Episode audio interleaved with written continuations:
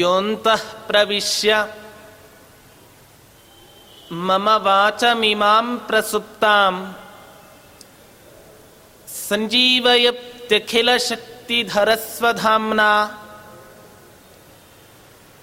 ಅನ್ಯಾಂಶ್ಚ ಹಸ್ತಚರಣಶ್ರವಣತ್ವಗಾದೀನ್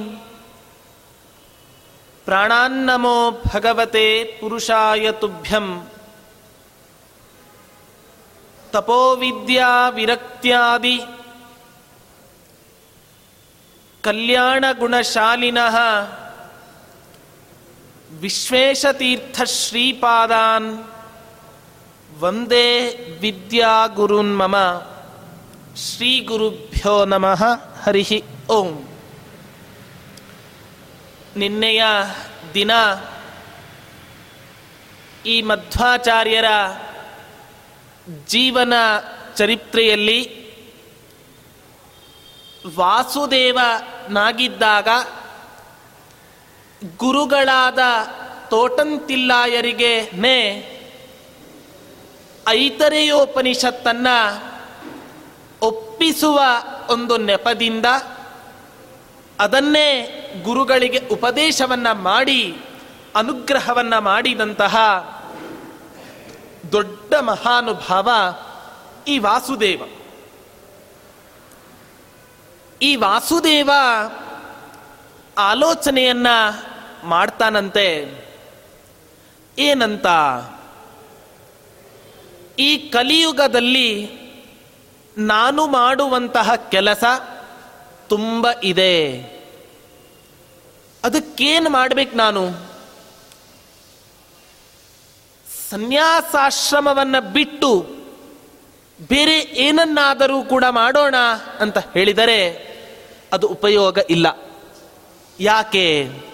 ಶೀಘ್ರದಲ್ಲಿಯೇ ನನ್ನ ತಾಯಿ ಆದಂತಹ ದುರ್ಗಾದೇವಿ ಭೂಮಿಯಲ್ಲಿ ಹುಟ್ಟಿ ಎಲ್ಲ ದುಷ್ಟರನ್ನು ಕೂಡ ಸಂಹಾರ ಮಾಡ್ತಾಳೆ. ನಾನು ಈಗಲೇ ಆ ಎಲ್ಲ ದುಷ್ಟರನ್ನು ಕೊಂದರೆ ಪಾಪ ನನ್ನ ತಾಯಿಗೆ ಏನ್ ತಾನೇ ಕೆಲಸ ಉಳಿಯತ್ತೆ? ಅದಕ್ಕೋಸ್ಕರ ಆಲೋಚನೆಯನ್ನು ಮಾಡ್ತಾನಂತೆ ವಾಸುದೇವ. ಗುರುಕುಲದಿಂದ ಮನೆಗೆ ಹೋಗಬೇಕಾದ್ರೆ ಯತಿರೀಯತಾತ್ಮ ಭುವಿ ಕಶ್ಚನ ಭವತ್. ನಾನು ಸನ್ಯಾಸಾಶ್ರಮವನ್ನು ಸ್ವೀಕಾರ ಮಾಡಿದರೆ ಮಾತ್ರ ವೇದವ್ಯಾಸ ದೇವರ ಸಂಪೂರ್ಣ ಕೆಲಸವನ್ನು ಮಾಡಲಿಕ್ಕೆ ಸಾಧ್ಯ ಆಗತ್ತೆ ಅಂತ ಆಲೋಚನೆಯನ್ನು ಮಾಡಿ ಮನೆಗೆ ಹೋಗ್ತಾನಂತೆ ಆ ವಾಸುದೇವ. ಮನೆಗೆ ಹೋದ ತಕ್ಷಣವೇ ನಡವಳಿಕೆಯೇ ವಿಚಿತ್ರ. ಏನಾಗ್ತಾ ಇದೆ ಅವನಿಗೆ?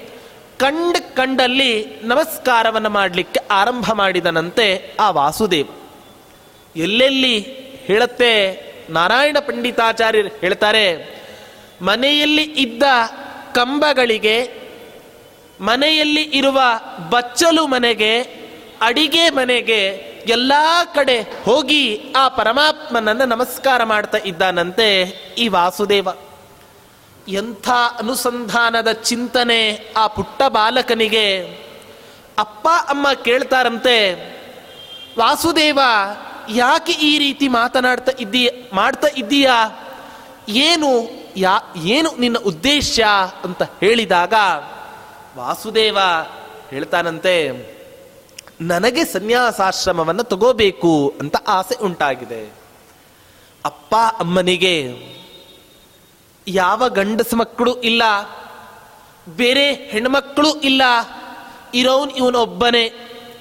ಒಬ್ಬನೇ ಇದ್ದಾಗ ಕುಲದೀಪಕನಾದ ಮಹಾನುಭಾವ ನೀನೇ. ನೀನೇ ಇವತ್ತಿನ ದಿನ ಸನ್ಯಾಸಾಶ್ರಮವನ್ನು ಸ್ವೀಕಾರ ಮಾಡಿದಿ ಅಂತ ಹೇಳಿದ್ರೆ ನಮ್ಮನ್ನ ರಕ್ಷಣೆ ಮಾಡೋರು ಯಾರು? ಅಪ್ಪ ಹೇಳ್ತಾರಂತೆ, ನೋಡಿ ವರಾಶ್ರಮಸ್ತೆ ಜರತೋರನಾಥಯೋರ್, ನಜೀವತೋಸ್ಯಾದೈನಂದನಾವಯೋ, ಸಯಾಚನಂ ವಾಕ್ಯ ಮುದೀರ್ಯ ತಾವಿದಂ ಪರೀತ್ಯ ಪುತ್ರಾಯ ನತಿಂವಿತೇನತು. ಈ ವಾಸುದೇವನಾದರೋ, ಅಲ್ಲೇ ತಮ್ಮ ಊರಿನಲ್ಲಿ ಇದ್ದ ಅಚ್ಯುತ ಪ್ರೇಕ್ಷರು ಅಂತ ಒಬ್ಬ ಹಿರಿಯ ಯತಿಗಳು ಇರ್ತಾರೆ. ಆ ಅಚ್ಯುತ ಪ್ರೇಕ್ಷರಾದರೂ ಯಾರೋ ಅಂತ ಹೇಳಿದ್ರೆ ನಾರಾಯಣ ಪಂಡಿತಾಚಾರ್ಯ ಹೇಳ್ತಾರೆ, ಪುರೈವ ಕೃಷ್ಣ ಕರಸು ಸಿದ್ಧ ಶುದ್ಧಿಮದ್ವರಾನ್ನ ಭುಕ್ತ್ಯ ಕಿಲ ಪಾಂಡವಾಲೆ.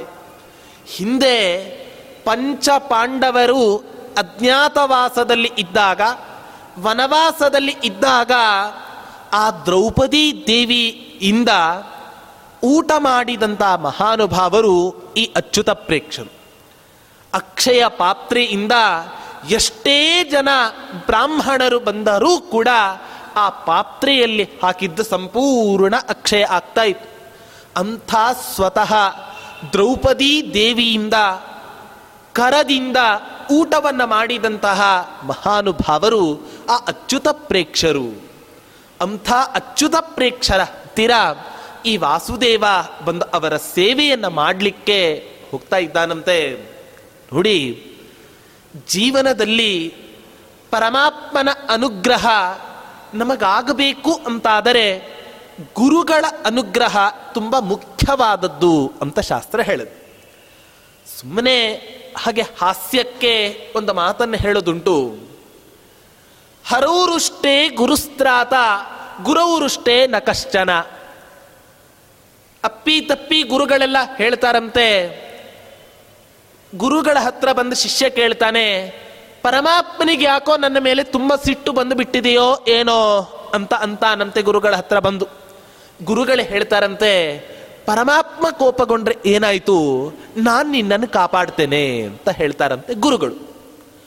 ಅದೇ, ಗುರುಗಳೇನಾದ್ರೂ ಕೋಪಗೊಂಡ್ರು ಅಂತ ಹೇಳಿದ್ರೆ, ನ ಕಶ್ಚನ ಪರಮಾತ್ಮನೂ ರಕ್ಷಿಸಲಾರ ಅಂತ ನಮ್ಮನ್ನು.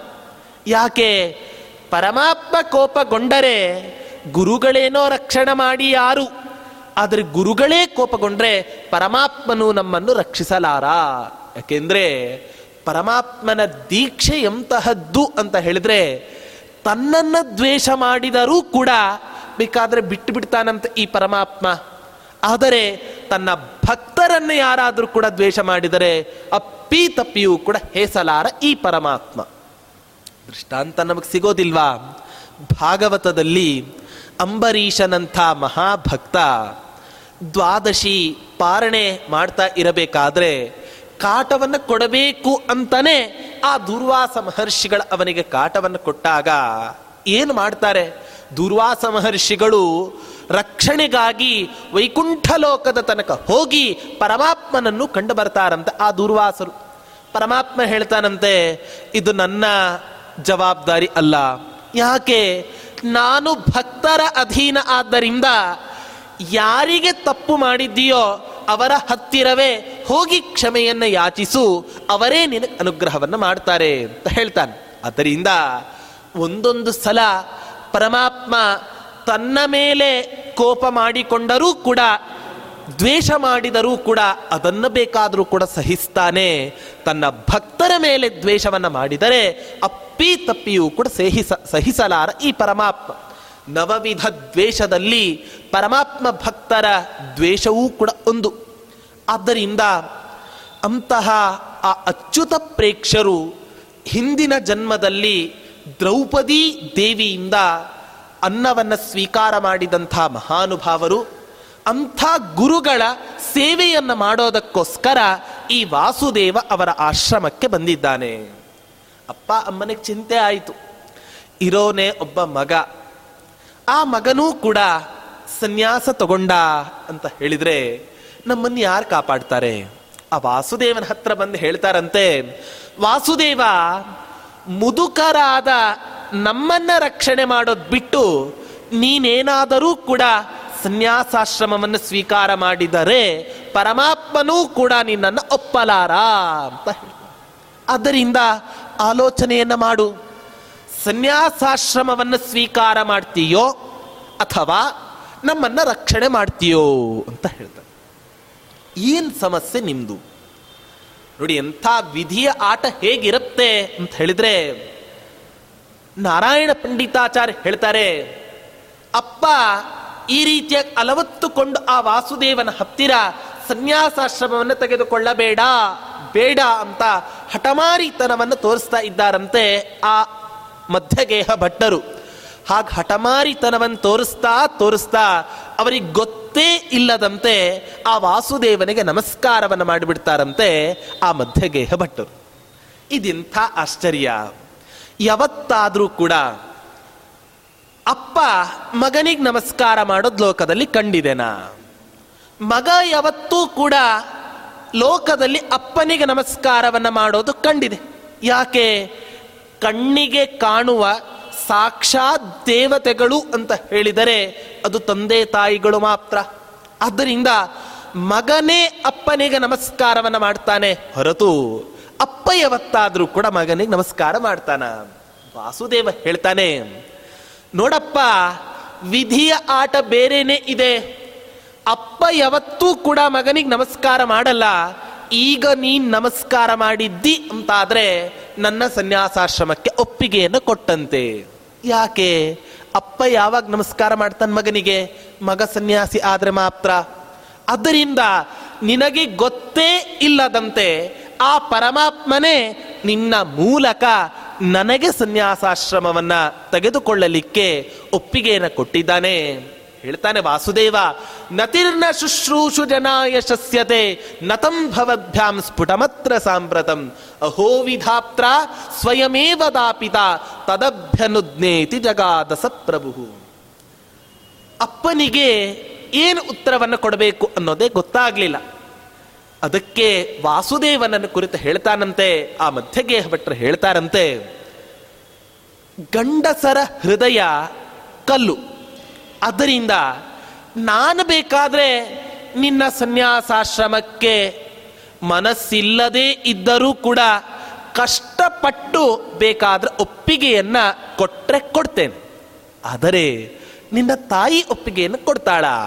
ಅದರಿಂದ ನಿನ್ನ ತಾಯಿ ಒಪ್ಪಿಗೆಯನ್ನು ಕೊಟ್ಟರೆ ಸನ್ಯಾಸಾಶ್ರಮವನ್ನು ತಗೋಬಹುದು ಅಂತ ಹೇಳ್ತಾನಂತೆ ವಾಸುದೇವನ ಹತ್ತಿರ ಆ ಮಧ್ಯಕ್ಕೆ ಭಟ್ರು ತಾಯಿಯನ್ನ ಒಪ್ಪಿಸೋ ಜವಾಬ್ದಾರಿ ನನ್ನದು. ಅದರ ಬಗ್ಗೆ ನೀನೇನು ಕೂಡ ತಲೆಯನ್ನು ಕೆಡಿಸ್ಕೊಳ್ಳಿಕ್ ಹೋಗ್ಬೇಡ. ಆದ್ದರಿಂದ ನಿನ್ನ ಒಪ್ಪಿಗೆ ಅಂತೂ ಕೊಡು ಸಾಕು ಅಂತ ಹೇಳಿ ಬಲಾತ್ಕಾರ ಪೂರ್ವಕವಾಗಿ ಆ ವಾಸುದೇವ ಏನು ಮಾಡ್ತಾನೆ ಅಪ್ಪನ ಮೂಲಕ ಅವನೇನು ಮಾಡ್ತಾನೆ ಒಪ್ಪಿಗೆಯನ್ನು ಪಡ್ಕೋತಾನಂತೆ ಆ ವಾಸುದೇವ. ಮಧ್ಯಗೇಹ ಭಟ್ರು ಬರ್ತಾರಂತ ಮನೆಗೆ. ಹೆಂಡತಿ ಹತ್ರ ಹೇಳ್ತಾರೆ, ನೋಡು, ನನ್ನ ಬಾಯನ್ನು ಕಟ್ಟಿಸಿ ಅವ ನನ್ನ ಹತ್ರ ಒಪ್ಪಿಗೆಯನ್ನು ಪಡ್ಕೊಂಡ್ಬಿಟ್ಟ. ನ ಏನಿದ್ರೂ ಕೂಡ ಇನ್ನು ನಿಂದೆ. ನೀನು ಒಪ್ಪಿಗೆ ಕೊಟ್ಟಿ ಅಂತಾದರೆ ಕಣ್ಣಿಗೆ ಕಾಣಿಸೋ ಮಗ ಇದ್ರೂ ಇಲ್ಲದಂತೆ ಆಕಾಶ ಭೂಮಿ ಒಂದೇ ಆದರೂ ಕೂಡ ನೀನು ಮಾತ್ರ ನಿನ್ನ ಮಗನ ಸನ್ಯಾಸಾಶ್ರಮಕ್ಕೆ ಒಪ್ಪಿಗೆಯನ್ನು ಕೊಡಬೇಡ. ಅಂತ ಭಾರೀ ಸಿದ್ಧತೆಯನ್ನು ಮಾಡ್ಕೋತಾರಂತೆ ಆ ಮಧ್ಯಗೇಹ ಭಟ್ಟರು ಆ ಅವರ ಹೆಂಡತಿ. ನೋಡಿ ಇವರು ಈ ರೀತಿ ಸಿದ್ಧತೆ ಮಾಡಿಕೊಂಡ್ರೆ ವಾಸುದೇವ ಇನ್ಯಾವ ರೀತಿ ಸಿದ್ಧತೆ ಮಾಡ್ಕೋಬಾರ್ದು. ಅವರಿಗೆ ಪ್ರೇರಣೆಯನ್ನು ಕೊಡುವಂಥ ಮಹಾನುಭಾವನೆ ಆ ವಾಸುದೇವನಾದ್ದರಿಂದ ಅವನಿನ್ಯಾವ ರೀತಿ ಸಿದ್ಧತೆಯನ್ನು ಆರಂಭಿಸಿರಬಾರದು. ಒಂದು ದಿನ ಬರ್ತಾನಂತೆ, ತಾಯಿಯೋ ಮನೆಯಲ್ಲಿ ಹಾಸಿಗೆಯನ್ನು ಹಿಡ್ಕೊಂಡು ಬಿಟ್ಟಿದ್ದಾಳ ಒಂದೊಂದು ಕ್ಷಣವೂ ಕೂಡ ಆ ತಂದೆ ತಾಯಂದರಿಗೆ ಕಲ್ಪ ಸಮಾನ ಆಗ್ತಾ ಇದೆ ಅಂತ ಆ ತಂದೆ ತಾಯಂದರಿಗೆ ಮಗನನ್ನು ಬಿಟ್ಟು ಇರ್ಲಿಕ್ಕೆ ಆಗ್ತಾ ಇಲ್ಲ. ಆದ್ದರಿಂದ ಆಲೋಚನೆಯನ್ನು ಮಾಡ್ತಾ ಇರಬೇಕಾದ್ರೆ ವಾಸುದೇವ ತಂದೆ ತಾಯಿ ಹತ್ರ ಬರ್ತಾನಂತೆ. ಬಂದು ಹೇಳ್ತಾನೆ, ಅಮ್ಮ, ನನ್ನ ಸನ್ಯಾಸಾಶ್ರಮಕ್ಕೆ ಒಪ್ಪಿಗೆಯನ್ನು ಕೊಡು. ಕೊಡಲ್ಲ ಅಂತ ಜೋರಾಗಿ. ಮೊದಲೇ ಕೇಳಬೇಕಾ, ಸಿಟ್ಟು ಬೇರೆ ಕೊಡು ಅಂತ ಕೇಳಿದಾಗ ಇನ್ನೆಷ್ಟು ಸಿಟ್ಟು ಬರಲಿಕ್ಕಿಲ್ಲ. ವಾಸುದೇವ ಒಂದೇ ಒಂದು ಮಾತನ್ನು ಹೇಳ್ತಾರೆ. ನೋಡಮ್ಮ, ಇವತ್ತಿನ ದಿನ ನೀನು ಸನ್ಯಾಸಾಶ್ರಮಕ್ಕೆ ನನಗೆ ಒಪ್ಪಿಗೆಯನ್ನು ಕೊಟ್ಟಿ ಅಂತಾದರೆ ನೀನು ಬದುಕಿದ್ದಾಗ ಅವಾಗ ಅವಾಗ ಆದರೂ ನನ್ನನ್ನು ನೋಡಬಹುದು ನೀನು.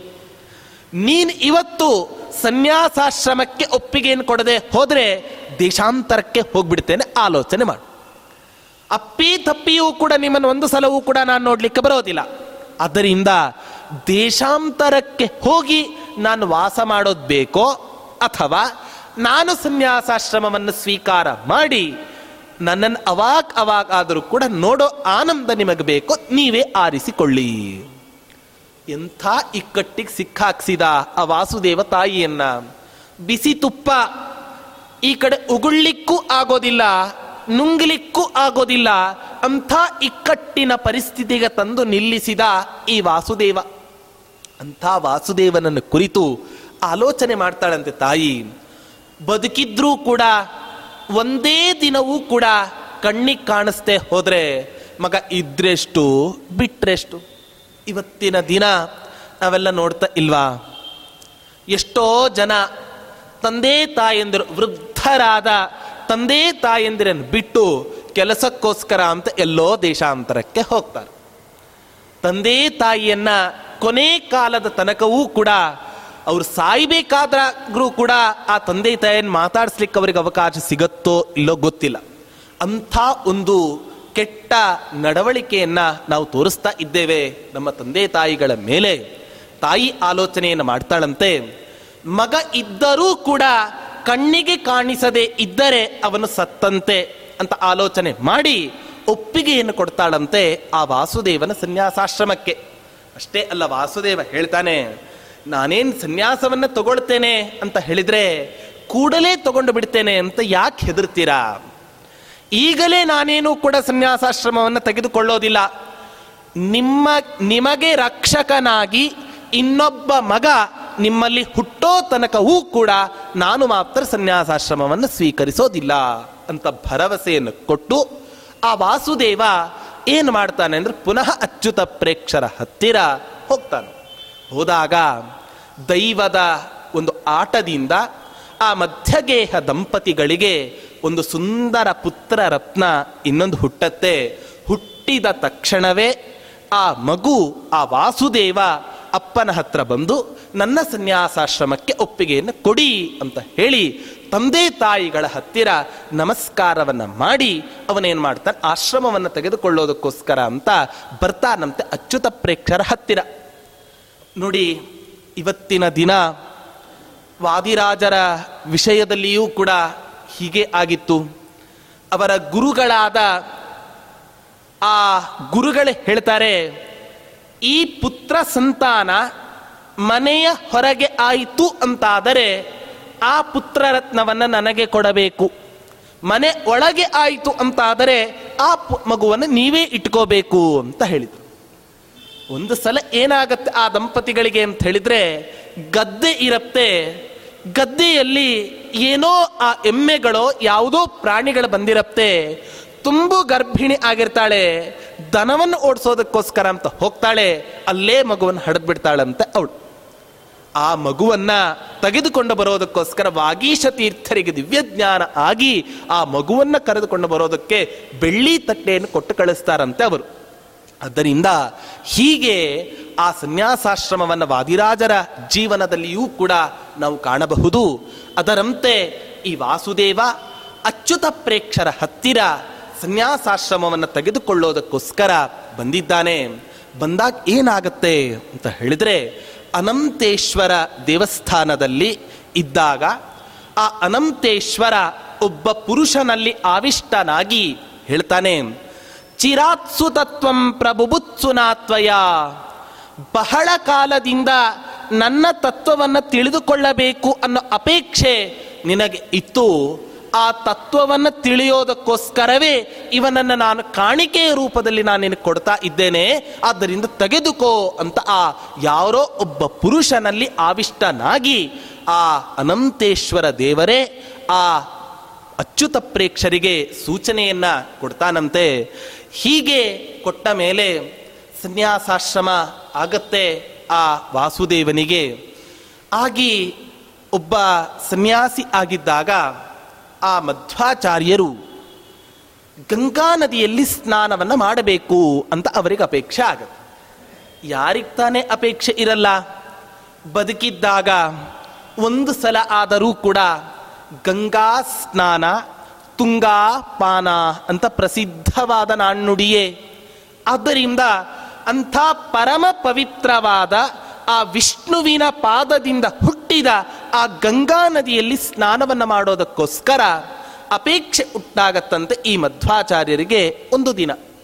ಗುರುಗಳು ಹೇಳ್ತಾರಂತೆ ಯಯಾಸತಿ ಸ್ವಸ್ತಟಿನಿ ಮುಹುರ್ಮುಹು ನಮತ್ಯನುಜ್ಞಾರ್ಥಿನಿ ಭೂರಿ ಚೇತಸಿ.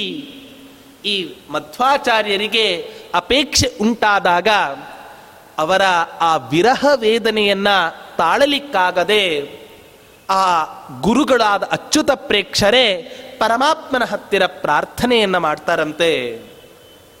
ಆಗ ಪರಮಾತ್ಮ ಹೇಳ್ತಾನೆ ಅಚ್ಯುತ ಪ್ರೇಕ್ಷರಿಗೆ, ಕೊನೆ ಆ ಅಚ್ಯುತ ಪ್ರೇಕ್ಷರು ಮಧ್ವಾಚಾರ್ಯನ ಕುರಿತು ಹೇಳ್ತಾರೆ, ನೀವೇನೂ ಕೂಡ ಗಂಗಾ ನದಿಯನ್ನು ಕುರಿತು ಸ್ನಾನಕ್ಕೋಸ್ಕರ ಹೋಗೋ ಅವಶ್ಯಕತೆ ಇಲ್ಲ. ನಿಮಗಾಗಿಯೇ ಆ ಗಂಗಾ ನದಿ, ಆ ಮಧ್ವ ಸರೋವರ ಇವತ್ತಿನ ದಿನ ನಾವೇನು ಕಾಣ್ತಾ ಇದ್ದೇವೆ, ಆ ಸರೋವರಕ್ಕೆ ಸ್ವತಃ ಗಂಗಾ ನದಿಯ ಆಗಮನವೇ, ಆ ಸರೋವರಕ್ಕೆ ಆಗತ್ತೆ. ಆದ್ದರಿಂದ ನೀವು ಪುನಃ ಉತ್ತರ ಭಾರತದ ಹತ್ತಿರ ಗಂಗಾ ನದಿ ಸ್ನಾನಕ್ಕೋಸ್ಕರ ಅಂತ ತೀರ್ಥಯಾತ್ರೆಯನ್ನು ಮಾಡೋ ಅವಶ್ಯಕತೆ ಇಲ್ಲ. ಹೇಳ್ತಾರೆ, ತದಾಜ್ಞೆಯೋಪಾಗತ ಜಾಹ್ನವೀಜಲೆ ಜನೋತ್ರ ಸಸ್ನೌ ಸಹ ಪೂರ್ಣ ಬುದ್ಧಿನ ತತಃ ಪರಂ ದ್ವಾದಶ ವತ್ಸರಾಂತರೆ, ಸದಾ ವ್ರಜೇತ್ಸಾ ತದನುಗ್ರಹಾಂಕಿನಿ. ಆ ಮಧ್ವಾಚಾರ್ಯರ ಒಂದು ಪ್ರಾರ್ಥನೆಯಂತೆ, ಆ ಗಂಗಾ ನದಿ ಅವತ್ತಿನಿಂದ ಹಿಡಿದು ಮೂರು ದಿನ ಬಿಟ್ಟು ಆ ಸರೋವರಕ್ಕೆ ಬರ್ತಾ ಇದ್ದಾಳಂತೆ. ಬಿಳಿ ಬಿಳಿ ಆದ ನೀರಿನ ರೂಪದಲ್ಲಿ ಆ ಗಂಗಾದೇವಿ ಪ್ರತ್ಯಕ್ಷ ಆಗಿದ್ದಾಳಂತೆ ಅಲ್ಲಿ. ಜನೋತ್ರ ಸಸ್ನವು ಸಹಪೂರ್ಣ ಬುದ್ಧಿನ.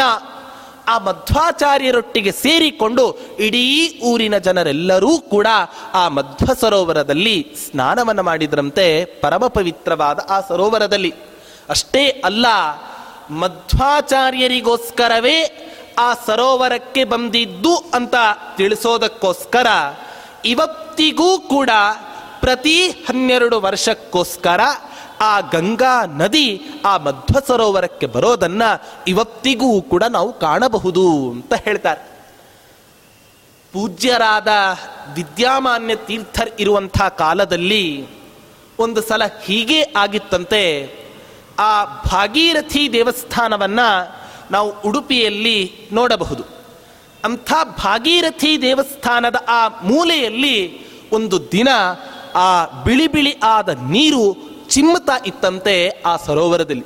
ಗಂಗೆ ಬಂದಿದ್ದಾಳೆ ಗಂಗೆ ಬಂದಿದ್ದಾಳೆ ಅಂತ ಹೇಳಿ ಆ ಕಾಲದಲ್ಲಿ ಆ ಭಾಗೀರಥಿ ದೇವಸ್ಥಾನವನ್ನ ನಿರ್ಮಾಣ ಮಾಡಿದ್ರು ಅಂತ ಇತಿಹಾಸ ಹೇಳುತ್ತೆ. ಆದ್ದರಿಂದ ಅಂತಹ ಪರಮ ಪವಿತ್ರವಾದ ಆ ಗಂಗಾ ನದಿಯಲ್ಲಿ ಗಂಗಾ ದೇವಿಯೇ ಆ ಸರೋವರಕ್ಕೆ ಬಂದು ಮಧ್ವಾಚಾರ್ಯರ ಸ್ನಾನಕ್ಕೆ ಅನುಕೂಲವನ್ನು ಮಾಡಿಕೊಡ್ತಾಳಂತೆ ಆ ಗಂಗಾದೇವಿ.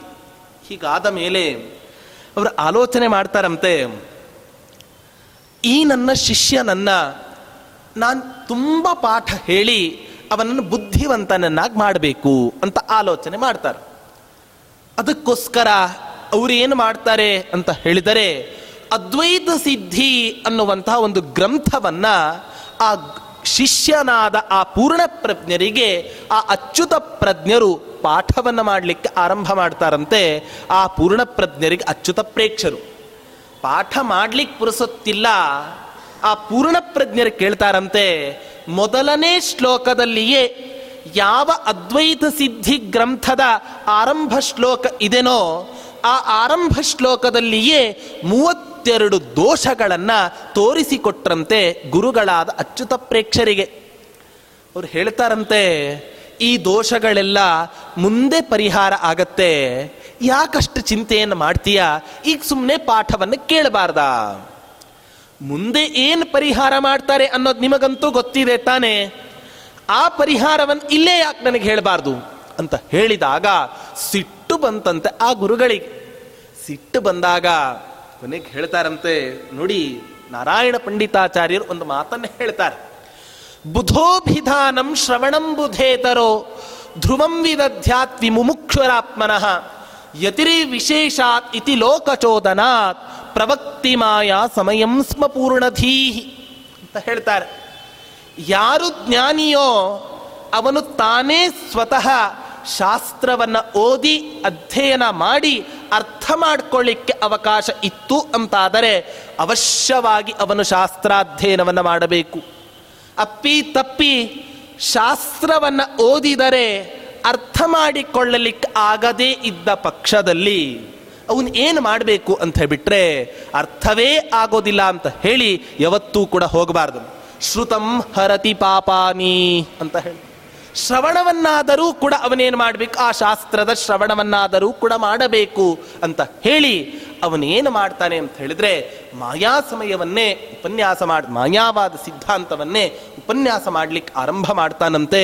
ಗುರುಗಳ ಸಿಟ್ಟಿಗೆ ಗೊತ್ತಿದ್ರೆ ನಿನಗೇ ಹೇಳು ಅಂತ ಹೇಳಿದಾಗ ಆ ಪೂರ್ಣಪ್ರಜ್ಞರು ಮಾಯಾವಾದ ಸಿದ್ಧಾಂತದ ಉಪನ್ಯಾಸವನ್ನು ಮಾಡಲಿಕ್ಕೆ ಆರಂಭ ಮಾಡ್ತಾರಂತೆ ಆ ಪೂರ್ಣಪ್ರಜ್ಞರು.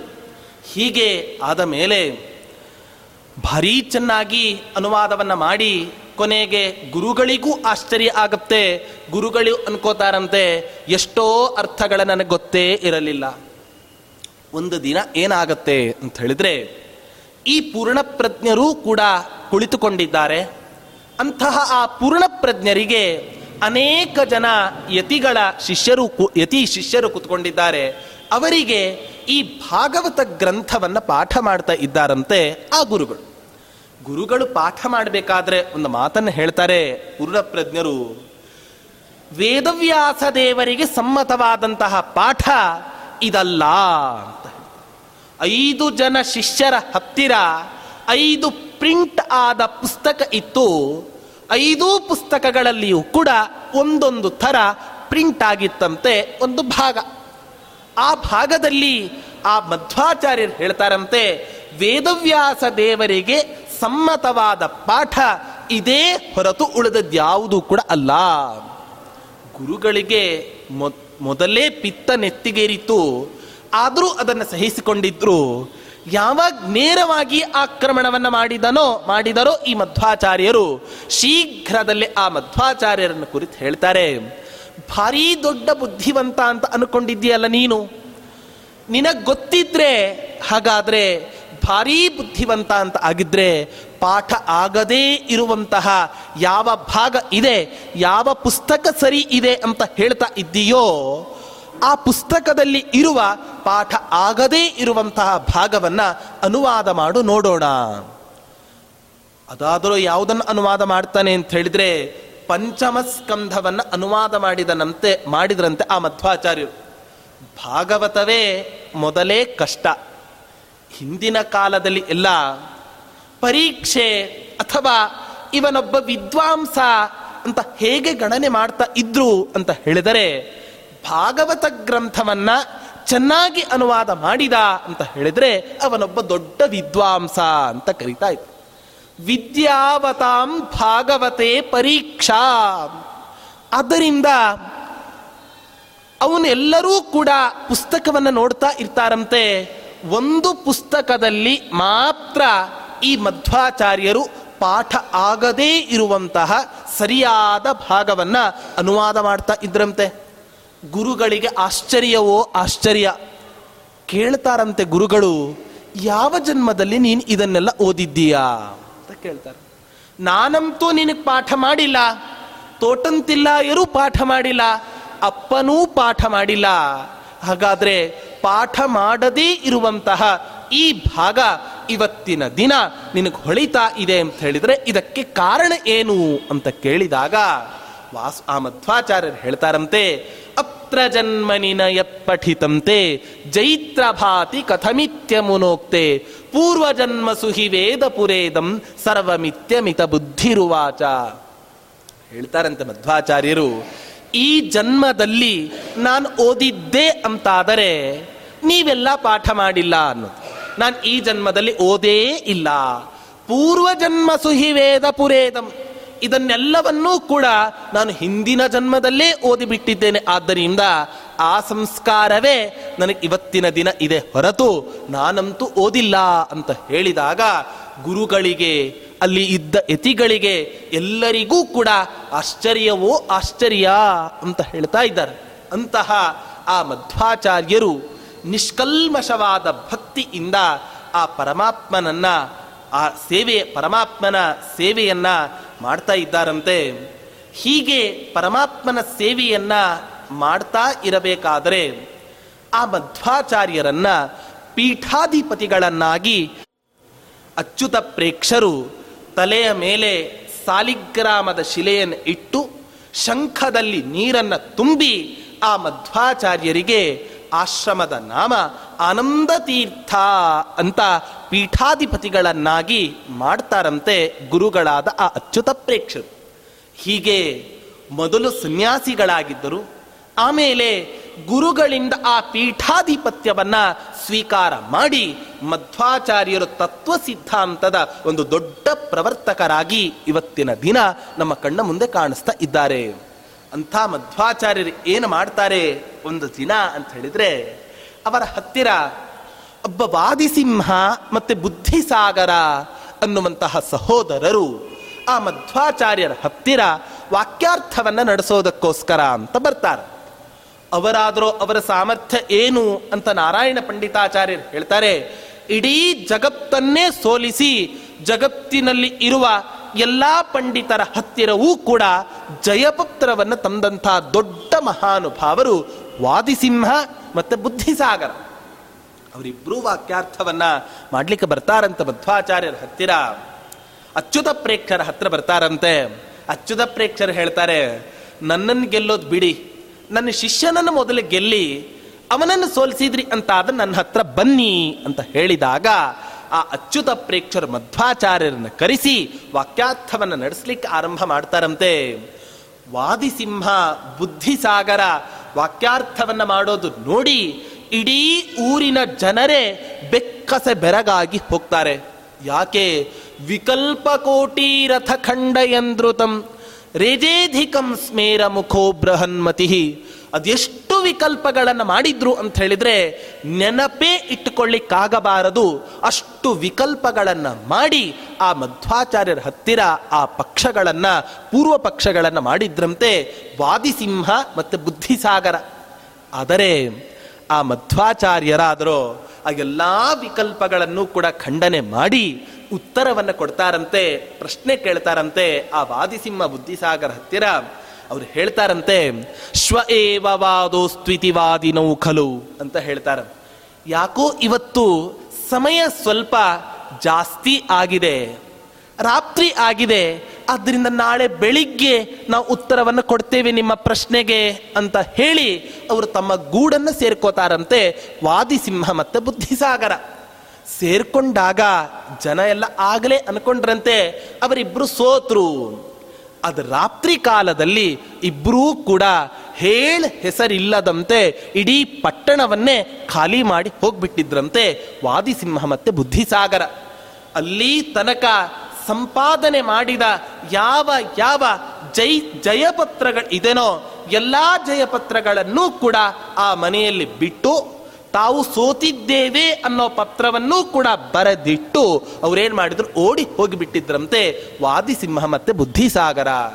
ಹೀಗೆ ಆರಂಭದಿಂದಲೇನೆ ಆ ಮಧ್ವಾಚಾರ್ಯರು ತಮ್ಮ ಸನ್ಯಾಸ ಜೀವನದಲ್ಲಿ ವಾಕ್ಯಾರ್ಥವನ್ನು ನಡೆಸಿ, ಪರಮಾತ್ಮನ ಸರ್ವೋತ್ತಮತ್ವಕ್ಕೆ ಯಾರಾದರೂ ಕೂಡ ವಿರೋಧಿಯಾಗಿ ಮಾತನಾಡ್ತಾ ಇದ್ರು ಅಂತ ಹೇಳಿದರೆ ಅವರೆಲ್ಲರನ್ನೂ ಕೂಡ ಖಂಡನೆ ಮಾಡಿ ಹಾಕ್ತಾ ಇದ್ರಂತೆ ಈ ಮಧ್ವಾಚಾರ್ಯರು.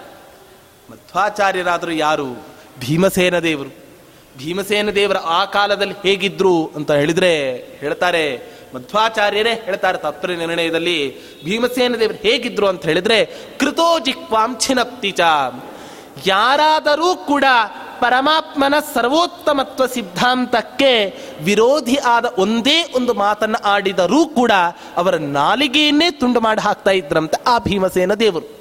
ಅಂಥ ಪರಮ ಪವಿತ್ರವಾದ ಶುದ್ಧ ಭಾಗವತ ಧರ್ಮದಲ್ಲಿ ನಿರತರಾದ ಮಹಾನುಭಾವರು ಈ ಭೀಮಸೇನ ದೇವರು ಅಂತ ಹೇಳ್ತಾರೆ. ಅಂಥ ಭೀಮಸೇನ ದೇವರೇ ಮಧ್ವಾಚಾರ್ಯರಾಗಿ ಅವತಾರವನ್ನು ಮಾಡಿದಾಗ ಪರಮಾತ್ಮನ ಸರ್ವೋತ್ತಮತ್ವ ವಿರೋಧಿ ಸಿದ್ಧಾಂತವನ್ನ ಹೇಗೆ ತಾನೇ ಒಪ್ಪಿಕೊಳ್ಳಲಿಕ್ಕೆ ಸಾಧ್ಯ? ಆದ್ದರಿಂದ ಹೀಗೆ ಆ ವಾದಿಸಿಂಹ ಮತ್ತೆ ಬುದ್ಧಿಸಾಗರ ಅನ್ನುವಂತಹ ಆ ವಾದಿಗಳನ್ನ ಸೋಲಿಸಿ ಒಂದು ದಿನ ಏನು ಮಾಡ್ತಾರೆ? ಈ ಮಧ್ವಾಚಾರ್ಯರು ಅಂತ ಹೇಳಿದರೆ, ಶಾಂಕರ ಭಾಷ್ಯವನ್ನು ಅನುವಾದ ಮಾಡಲಿಕ್ಕೆ ಆರಂಭ ಮಾಡ್ತಾರಂತೆ ಈ ಮಧ್ವಾಚಾರ್ಯರು. ವ್ಯಾಖ್ಯಾನ್ ಕದಾಚಿನ್ ಮಣಿಮದ್ವಿ ನಿರ್ಮಿತಂ ಭಾಷ್ಯಂ ಜನೈಸ್ತರ್ಕ ವಿಶಾರದೈರುತಃ. ಒಂದು ದಿನ ಶಾಂಕರ ಭಾಷ್ಯವನ್ನ ಉಪನ್ಯಾಸ ಮಾಡಲಿಕ್ಕೆ ಆರಂಭ ಮಾಡಿದ ಆ ಮಧ್ವಾಚಾರ್ಯರು ಇವೆರಡಕ್ಕೂ ಸಂಬಂಧವನ್ನೇ ಕಾಣಿಸ್ತಾ ಇಲ್ಲ. ಏನು ಮಾಡೋದು ಅಂತ ಹೇಳಿದಾಗ ಗುರುಗಳೇ ಹೇಳ್ತಾರಂತೆ, ಯಾವಾಗಲೂ ಕೂಡ ಯಾರು ಹುಳುಕನ್ನೇ ನೋಡ್ತಾ ಇರ್ತಾರೋ, ಅವರಿಗೆ ಹುಳುಕುಗಳಷ್ಟೇ ಕಾಣಿಸುತ್ತೆ ಹೊರತಾಗಿ ಗುಣಗಳೇನಾದರೂ ಕೂಡ ಕಾಣಿಸುತ್ತಾ? ಯಾವ ಗುಣಗಳು ಕೂಡ ಕಾಣಿಸೋದೇ ಇಲ್ಲ. ಆದ್ದರಿಂದ ಎಲ್ಲವನ್ನೂ ಬಲ್ಲಂತೆ, ಸರ್ವಜ್ಞರಂತೆ ಮಾತನಾಡ್ತಾ ಇದ್ದೀರ ನೀವು? ಅದರಿಂದ ಗೊತ್ತಿದ್ರೆ ನೀವೇ ಯಾಕೆ ಆ ಬ್ರಹ್ಮಸೂತ್ರಗಳಿಗೆ ಭಾಷ್ಯವನ್ನು ಬರೀಬಾರ್ದು ಅಂತ ಹೇಳ್ತಾರಂತೆ ಆ ಮಧ್ವಾಚಾರ್ಯರಿಗೆ ನೋಡಿ, ಕೆಲವರೆಲ್ಲ ಜನ ಇರ್ತಾರೆ ಜಗತ್ತಿನಲ್ಲಿ. ಅದು ಹೇಗೆ ಅಂತ ಹೇಳಿದ್ರೆ, ಬರೀ ಬೇರೆ ಅವರಲ್ಲಿ ಏನು ದೋಷ ಸಿಗತ್ತೆ ಅನ್ನೋದನ್ನೇ ಕಾಯ್ತಾ ಇರ್ತಾರೆ. ಮಹಾಭಾರತದಲ್ಲೊಂದು ಪ್ರಸಂಗ. ಭೀಷ್ಮಾಚಾರ್ಯರು ಹೇಳ್ತಾರಂತೆ, ಅನೇಕ ರಾಜಾಧಿರಾಜರೆಲ್ಲ ಕುತ್ಕೊಂಡಿದ್ದಾರಂತೆ. ಕುಳಿತುಕೊಂಡ ಆ ಸಂದರ್ಭದಲ್ಲಿ ಭೀಷ್ಮಾಚಾರ್ಯರು ಒಂದು ಮಾತನ್ನು ಹೇಳ್ತಾರೆ. ಇಷ್ಟು ಜನ ಕುಳಿತುಕೊಂಡಿದ್ದಾರೆ ಯುಧಿಷ್ಠಿರ. ಇವರ ಮಧ್ಯದಲ್ಲಿ ಯಾರಾದರೂ ಒಬ್ಬ ದುಷ್ಟ ಏನಾದರೂ ಕೂಡ ನಿನಗೆ ಕಾಣಿಸ್ತಾನ ನೋಡು. ನೋಡ್ತಾರೆ ನೋಡ್ತಾರೆ. ದುರ್ಯೋಧನನನ್ನು ನೋಡ್ತಾರಂತೆ ಆ ಯುಧಿಷ್ಠಿರ ಮಹಾರಾಜ. ನೋಡಿ ಹೇಳ್ತಾನೆ, ಅದಿಂತ ಛಲ ಈ ದುರ್ಯೋಧನನಲ್ಲಿ. ಮಾಡ್ತೇನೆ ಅನ್ನೋ ಕೆಲಸ ಒಂದು ಸಲ ಮನಸ್ಸಿನಲ್ಲಿ ಅನ್ಕೊಂಡ ಅಂತ ಹೇಳಿಬಿಟ್ರೆ ಅಪ್ಪಿ ತಪ್ಪಿಯೂ ಕೂಡ ಆ ಕೆಲಸದಿಂದ ಹಿಂಜರಿಯೋದಿಲ್ಲ. ಅದರಿಂದ ದುಷ್ಟರಲ್ಲಿಯೂ ಕೂಡ ಅವರಲ್ಲಿ ಇರುವಂತಹ ಸದ್ಗುಣಗಳನ್ನು ಸಜ್ಜನರು ಏನ್ ಮಾಡ್ತಾರೆ? ಹೆಕ್ಕಿ ತೆಗಿತಾರೆ. ಯುಧಿಷ್ಠಿರನನ್ನು ಕುಡಿಸ್ತಾರಂತೆ, ಅದೇ ಭೀಷ್ಮಾಚಾರ್ಯರು ದುರ್ಯೋಧನನ ಎಬ್ಬಿಸಿ ಕೇಳ್ತಾರಂತೆ, ಇಷ್ಟು ಜನ ಕುಳಿತುಕೊಂಡಿದ್ದಾರೆ, ಯಾರಾದರೂ ಒಬ್ಬ ಸಜ್ಜನ ಏನಾದರೂ ಕೂಡ ನಿನ್ನ ಕಣ್ಣಿಗೆ ಕಾಣಿಸ್ತಾನ ನೋಡು ಒಳ್ಳೆಯವರು ಯಾರಾದರೂ ಕೂಡ ನಿನ್ನ ಕಣ್ಣಿಗೆ ಕಾಣಿಸ್ತಾರ ನೋಡು. ನೋಡ್ತಾನಂತೆ ನೋಡ್ತಾನಂತೆ, ಆ ಭೀಮನೋ ಒರಟ, ಯುಧಿಷ್ಠಿರನೋ ದೊಡ್ಡ ಪಾಪದ ಮುದ್ದೆ. ಅಂದರೆ ತುಂಬ ಪಾಪ ಅವನು. ಯಾರು ಏನಾದರೂ ಬಂದರು ಅಂತ ಹೇಳಿಬಿಟ್ರೆ ಸುಮ್ಮನೆ ಶರಣಾಗತನಾಗ್ಬಿಡ್ತಾನೆ. ಅದೊಂದು ಕೆಟ್ಟ ದುರ್ಗುಣ. ಅದರಿಂದ ಇರುವ ಒಳ್ಳೆ ಗುಣವನ್ನೂ ಕೂಡ ದುರ್ಗುಣ ಅಂತ ತಿಳಿದು ಆ ದುರ್ಯೋಧನ ಏನು ಮಾಡ್ತಾನೆ ಅಂತ ಬಿಟ್ಟರೆ ಎಲ್ಲರಲ್ಲಿಯೂ ಕೂಡ ದುರ್ಗುಣವನ್ನೇ ಕಾಣ್ತಾನಂತೆ ಆ ದುರ್ಯೋಧನ. ಅದರಂತೆ ಅವರ ಗುರುಗಳಾದ ಗುರುಗಳು ಹೇಳ್ತಾರಂತೆ, ಬರೀ ಬೇರೆ ಅವರಲ್ಲಿ ದೋಷವನ್ನೇ ಹುಡುಕ್ಲಿಕ್ಕೆ ಯಾಕೆ ಪ್ರಯತ್ನ ಪಡ್ತೀಯ? ನಮ್ಮ ಎಲೆಯಲ್ಲೇ ಹಂದಿ ಸತ್ ಬಿದ್ದಿದೆ. ಪಕ್ಕದ ಎಲೆಯಲ್ಲಿ ಹೆಗ್ಗಣ ಸತ್ ಬಿದ್ದಿರತ್ತೆ. ಅಯ್ಯೋ, ನಿಮ್ಮ ಎಲೆಯಲ್ಲಿ ಹೆಗ್ಗಣ ಸತ್ ಬಿದ್ದಿದೆ ಅಂತ ಹೇಳ್ತಾ ಇರ್ತಾರೆ. ನಮ್ಮ ಎಲೆಯಲ್ಲಿ ಏನಿದೆ ಅಂತ ನೋಡೋದೇ ಇಲ್ಲ. ನಾವೆಲ್ಲ ಜನರಿಗೆ ಮಾತನಾಡಬೇಕಾದ್ರೆ ಬೆರಳನ್ನು ತೋರಿಸಿ ಮಾತನಾಡ್ತಾ ಇರ್ತೇವೆ. ಬೆರಳನ್ನು ತೋರಿಸಿ ಮಾತನಾಡಬೇಕಾದ್ರೆ ನಮಗೊಂದು ಎಚ್ಚರ ಇರಬೇಕು. ಏನು ಅಂದ್ರೆ ಒಂದು ಬೆರಳು ಮಾತ್ರ ಅವನ ಹತ್ತಿರ ತೋರಿಸ್ತಾ ಇದೆ. ಉಳಿದ ಮೂರೂ ಬೆರಳು ನಿನ್ನ ಹತ್ತಿರವೇ ತೋರಿಸ್ತಾ ಇದೆ ಅನ್ನೋ ಜ್ಞಾನ ಯಾರು ಬೈತಾ ಇರ್ತಾರೋ ಅವರಿಗೆಲ್ಲ ಆ ಜ್ಞಾನ ಇರಬೇಕು. ಆದ್ದರಿಂದ ಆ ಗುರುಗಳು ಹೇಳ್ತಾರಂತೆ, ಬರೀ ದೋಷವನ್ನೇ ಯಾಕೆ ಕಂಡು ಹಿಡಿತೀಯ? ಯಾಕೆ ನೀನೇ ಹಾಗಾದ್ರೂ ಗೊತ್ತಿದ್ರೆ ಭಾಷ್ಯವನ್ನ ರಚನೆ ಮಾಡಬಾರದು ಅಂತ ಆಕ್ಷೇಪವನ್ನ ಮಾಡಿದಾಗ ಆ ಮಧ್ವಾಚಾರ್ಯರು ಇದೇ ಒಂದು ದೊಡ್ಡ ಭೂಮಿಕೆ ಅಂತ ತಿಳಿದು ಆ ಮಧ್ವಾಚಾರ್ಯರು ಭಾಷ್ಯವನ್ನು ಮಾಡಲಿಕ್ಕೆ ಪರಮಾತ್ಮನ ಪ್ರೀತಿಗಾಗಿ ಏಕಾಂತ ಭಕ್ತರು ಬೇರೆ ಈ ಮಧ್ವಾಚಾರ್ಯರು. ಏಕಾಂತ ಭಕ್ತರ ಸ್ವಭಾವ ಏನು ಅನ್ನೋದನ್ನು ಮಧ್ವಾಚಾರ್ಯರು ಗೀತಾಭಾಷ್ಯದಲ್ಲಿ ಹೇಳ್ತಾರೆ. ನಾವೆಲ್ಲ ಯಾಕೆ ಪರಮಾತ್ಮನನ್ನ ಉಪಾಸನೆ ಮಾಡ್ತೇವೆ ಅಂತ ಹೇಳಿದರೆ, ಸುಖ ಸಿಗಲಿ, ದುಃಖ ಬೇಡ, ಅಂದ್ರೆ ಇಲ್ಲಿ ಮೋಕ್ಷದಲ್ಲಿ ಸಿಗಲಿಕ್ಕೆ ನಮಗೆ ಸಾಧ್ಯ. ಆದ್ದರಿಂದ ಮೋಕ್ಷಕ್ಕೋಸ್ಕರ ನಾವೆಲ್ಲ ಪರಮಾತ್ಮನನ್ನು ಉಪಾಸನೆ ಮಾಡ್ತೇವೆ. ಆದರೆ ಏಕಾಂತ ಭಕ್ತರಿದ್ದಾರಂತೆ, ಮೋಕ್ಷವೂ ಬೇಡ ಅಂತ ಹೇಳಿ ಆ ಪರಮಾತ್ಮನನ್ನು ಉಪಾಸನೆ ಮಾಡ್ತಾರೆ. ಅದೆಂಥ ಉಪಾಸನೆ ಅಂತ ಮಧ್ವಾಚಾರ್ಯ ಹೇಳ್ತಾರೆ, ಏಕಾಂತಾನಾಂ ನಕಸ್ಯಚಿದರ್ಥೆ, ನಾರಾಯಣೋ ದೇವ ಸರ್ವಮನ್ಯ ತದರ್ಥಕಂ ಏಕಾಂತ ಭಕ್ತರ ಪರಮಾತ್ಮನಿಗೆ ಸವಾಲು ಹಾಕ್ತಾರಂತೆ, ಪರಮಾತ್ಮ ನೀನು ಆ ಮೋಕ್ಷ ಲೋಕದಲ್ಲಿ ಇರ್ತಿ ಅಂತಾದರೆ ನಮಗೆ ಆ ವೈಕುಂಠ ಲೋಕವನ್ನು ಕೊಡು. ನಿನ್ನ ಸನ್ನಿಧಾನ ಆ ಮೋಕ್ಷ ಲೋಕದಲ್ಲಿ ಇಲ್ಲ ಅಂತ ಬಿಟ್ರೆ ಅಂಥ ವೈಕುಂಠ ಲೋಕವೂ ಕೂಡ ನಮಗೆ ಬೇಡ. ನೀನೆಲ್ಲಿರ್ತೀಯೋ ಅದನ್ನೇ ನಮಗೆ ಕೊಡು ಅಂತ ಹೇಳಿ ಆ ಏಕಾಂತ ಭಕ್ತರು ಪರಮಾತ್ಮನ ಹತ್ತಿರ ಪ್ರಾರ್ಥನೆಯನ್ನು ಮಾಡ್ತಾರೆ. ಅಂಥ ಏಕಾಂತ ಭಕ್ತರಲ್ಲಿಯೇ ಅಗ್ರಗಣ್ಯರಾದಂಥ ಮಹಾನುಭಾವರು ಈ ಮಧ್ವಾಚಾರ್ಯರು. ಅವರೇನು ಮಾಡ್ತಾರೆ ಅಂದರೆ ಪರಮಾತ್ಮನ ಒಂದು ಪ್ರಸನ್ನತೆಗಾಗಿ, ಸಂತೋಷಕ್ಕಾಗಿ ಆ ಬ್ರಹ್ಮಸೂತ್ರಗಳ ಭಾಷ್ಯವನ್ನು ಉಪನ್ಯಾಸ ಮಾಡಲಿಕ್ಕೆ ಆರಂಭ ಮಾಡ್ತಾರಂತೆ. ಹೀಗೆ ಮಾಡ್ತಾ ಒಂದು ದಿನ ಏನಾಗತ್ತೆ? ಆ ಮಧ್ವಾಚಾರ್ಯರು ಉಪನ್ಯಾಸವನ್ನು ಮಾಡ್ತಾ ಇರಬೇಕಾದ್ರೆ ಪೂರ್ವಾಶ್ರಮದ ತಂದೆ ಆ ಮಧ್ವಾಚಾರ್ಯರನ್ನು ನೋಡಬೇಕು ಅಂತ ಬರ್ತಾರೆ. ಯಾರಿಗೆ ತಾನೇ ಆಸೆ ಇರೋದಿಲ್ಲ. ಮಗ ಸನ್ಯಾಸ ತಗೊಂಡ್ರೂ ಕೂಡ ಜನಗಳ ಹತ್ರ ಹೇಳ್ತಾನೆ ಇರ್ತಾರಂತೆ, ನಮ್ಮ ಮಗನೇ ಅವನು ಅಂತ ಹೇಳ್ತಾ ಇರ್ತಾರೆ. ಸನ್ಯಾಸ ತಗೊಂಡವರಿಗೆ ಆ ಅಂತಃಕರಣ ಹೋಗಿರತ್ತೋ ಬಿಡತ್ತೋ, ಆದರೆ ಅಪ್ಪ ಅಮ್ಮಂದ್ರಿಗೆ ಮಾತ್ರ ವಾತ್ಸಲ್ಯದಿಂದ, ಹೆಮ್ಮೆಯಿಂದ ಹೇಳ್ತಾರೆ, ಅವರು ನಮ್ಮ ಮಗ ಅಂತ ಹೇಳ್ತಾರೆ. ಅದರಂತೆ ಒಂದು ದಿನ ಈ ಮಧ್ವಾಚಾರ್ಯರು ಉಪನ್ಯಾಸವನ್ನು ಮಾಡ್ತಾ ಇರ್ತಾರಂತೆ. ಇದ್ದ ಸಂದರ್ಭದಲ್ಲಿ ಯಾವುದೋ ಒಂದು ಮೂಲೆಯಲ್ಲಿ ನಿಂತು ಆ ಮಧ್ವಾಚಾರ್ಯರ ಉಪನ್ಯಾಸವನ್ನು ಕೇಳ್ತಾರಂತೆ ಆ ಮಧ್ಯಗೇಹ ಭಟ್ಟರು.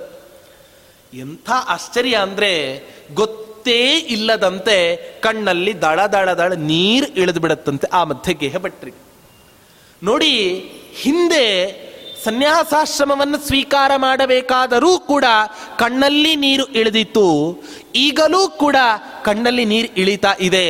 ಹಿಂದೆ ಯಾಕೆ ನೀರು ಇಳಿದಿತ್ತು ಕಣ್ಣಲ್ಲಿ ಅಂತ ಬಿಟ್ರೆ ಮಗ ಸನ್ಯಾಸ ತಗೋತಾ ಇದ್ದಾನೆ ಅನ್ನೋ ದುಃಖದಿಂದ.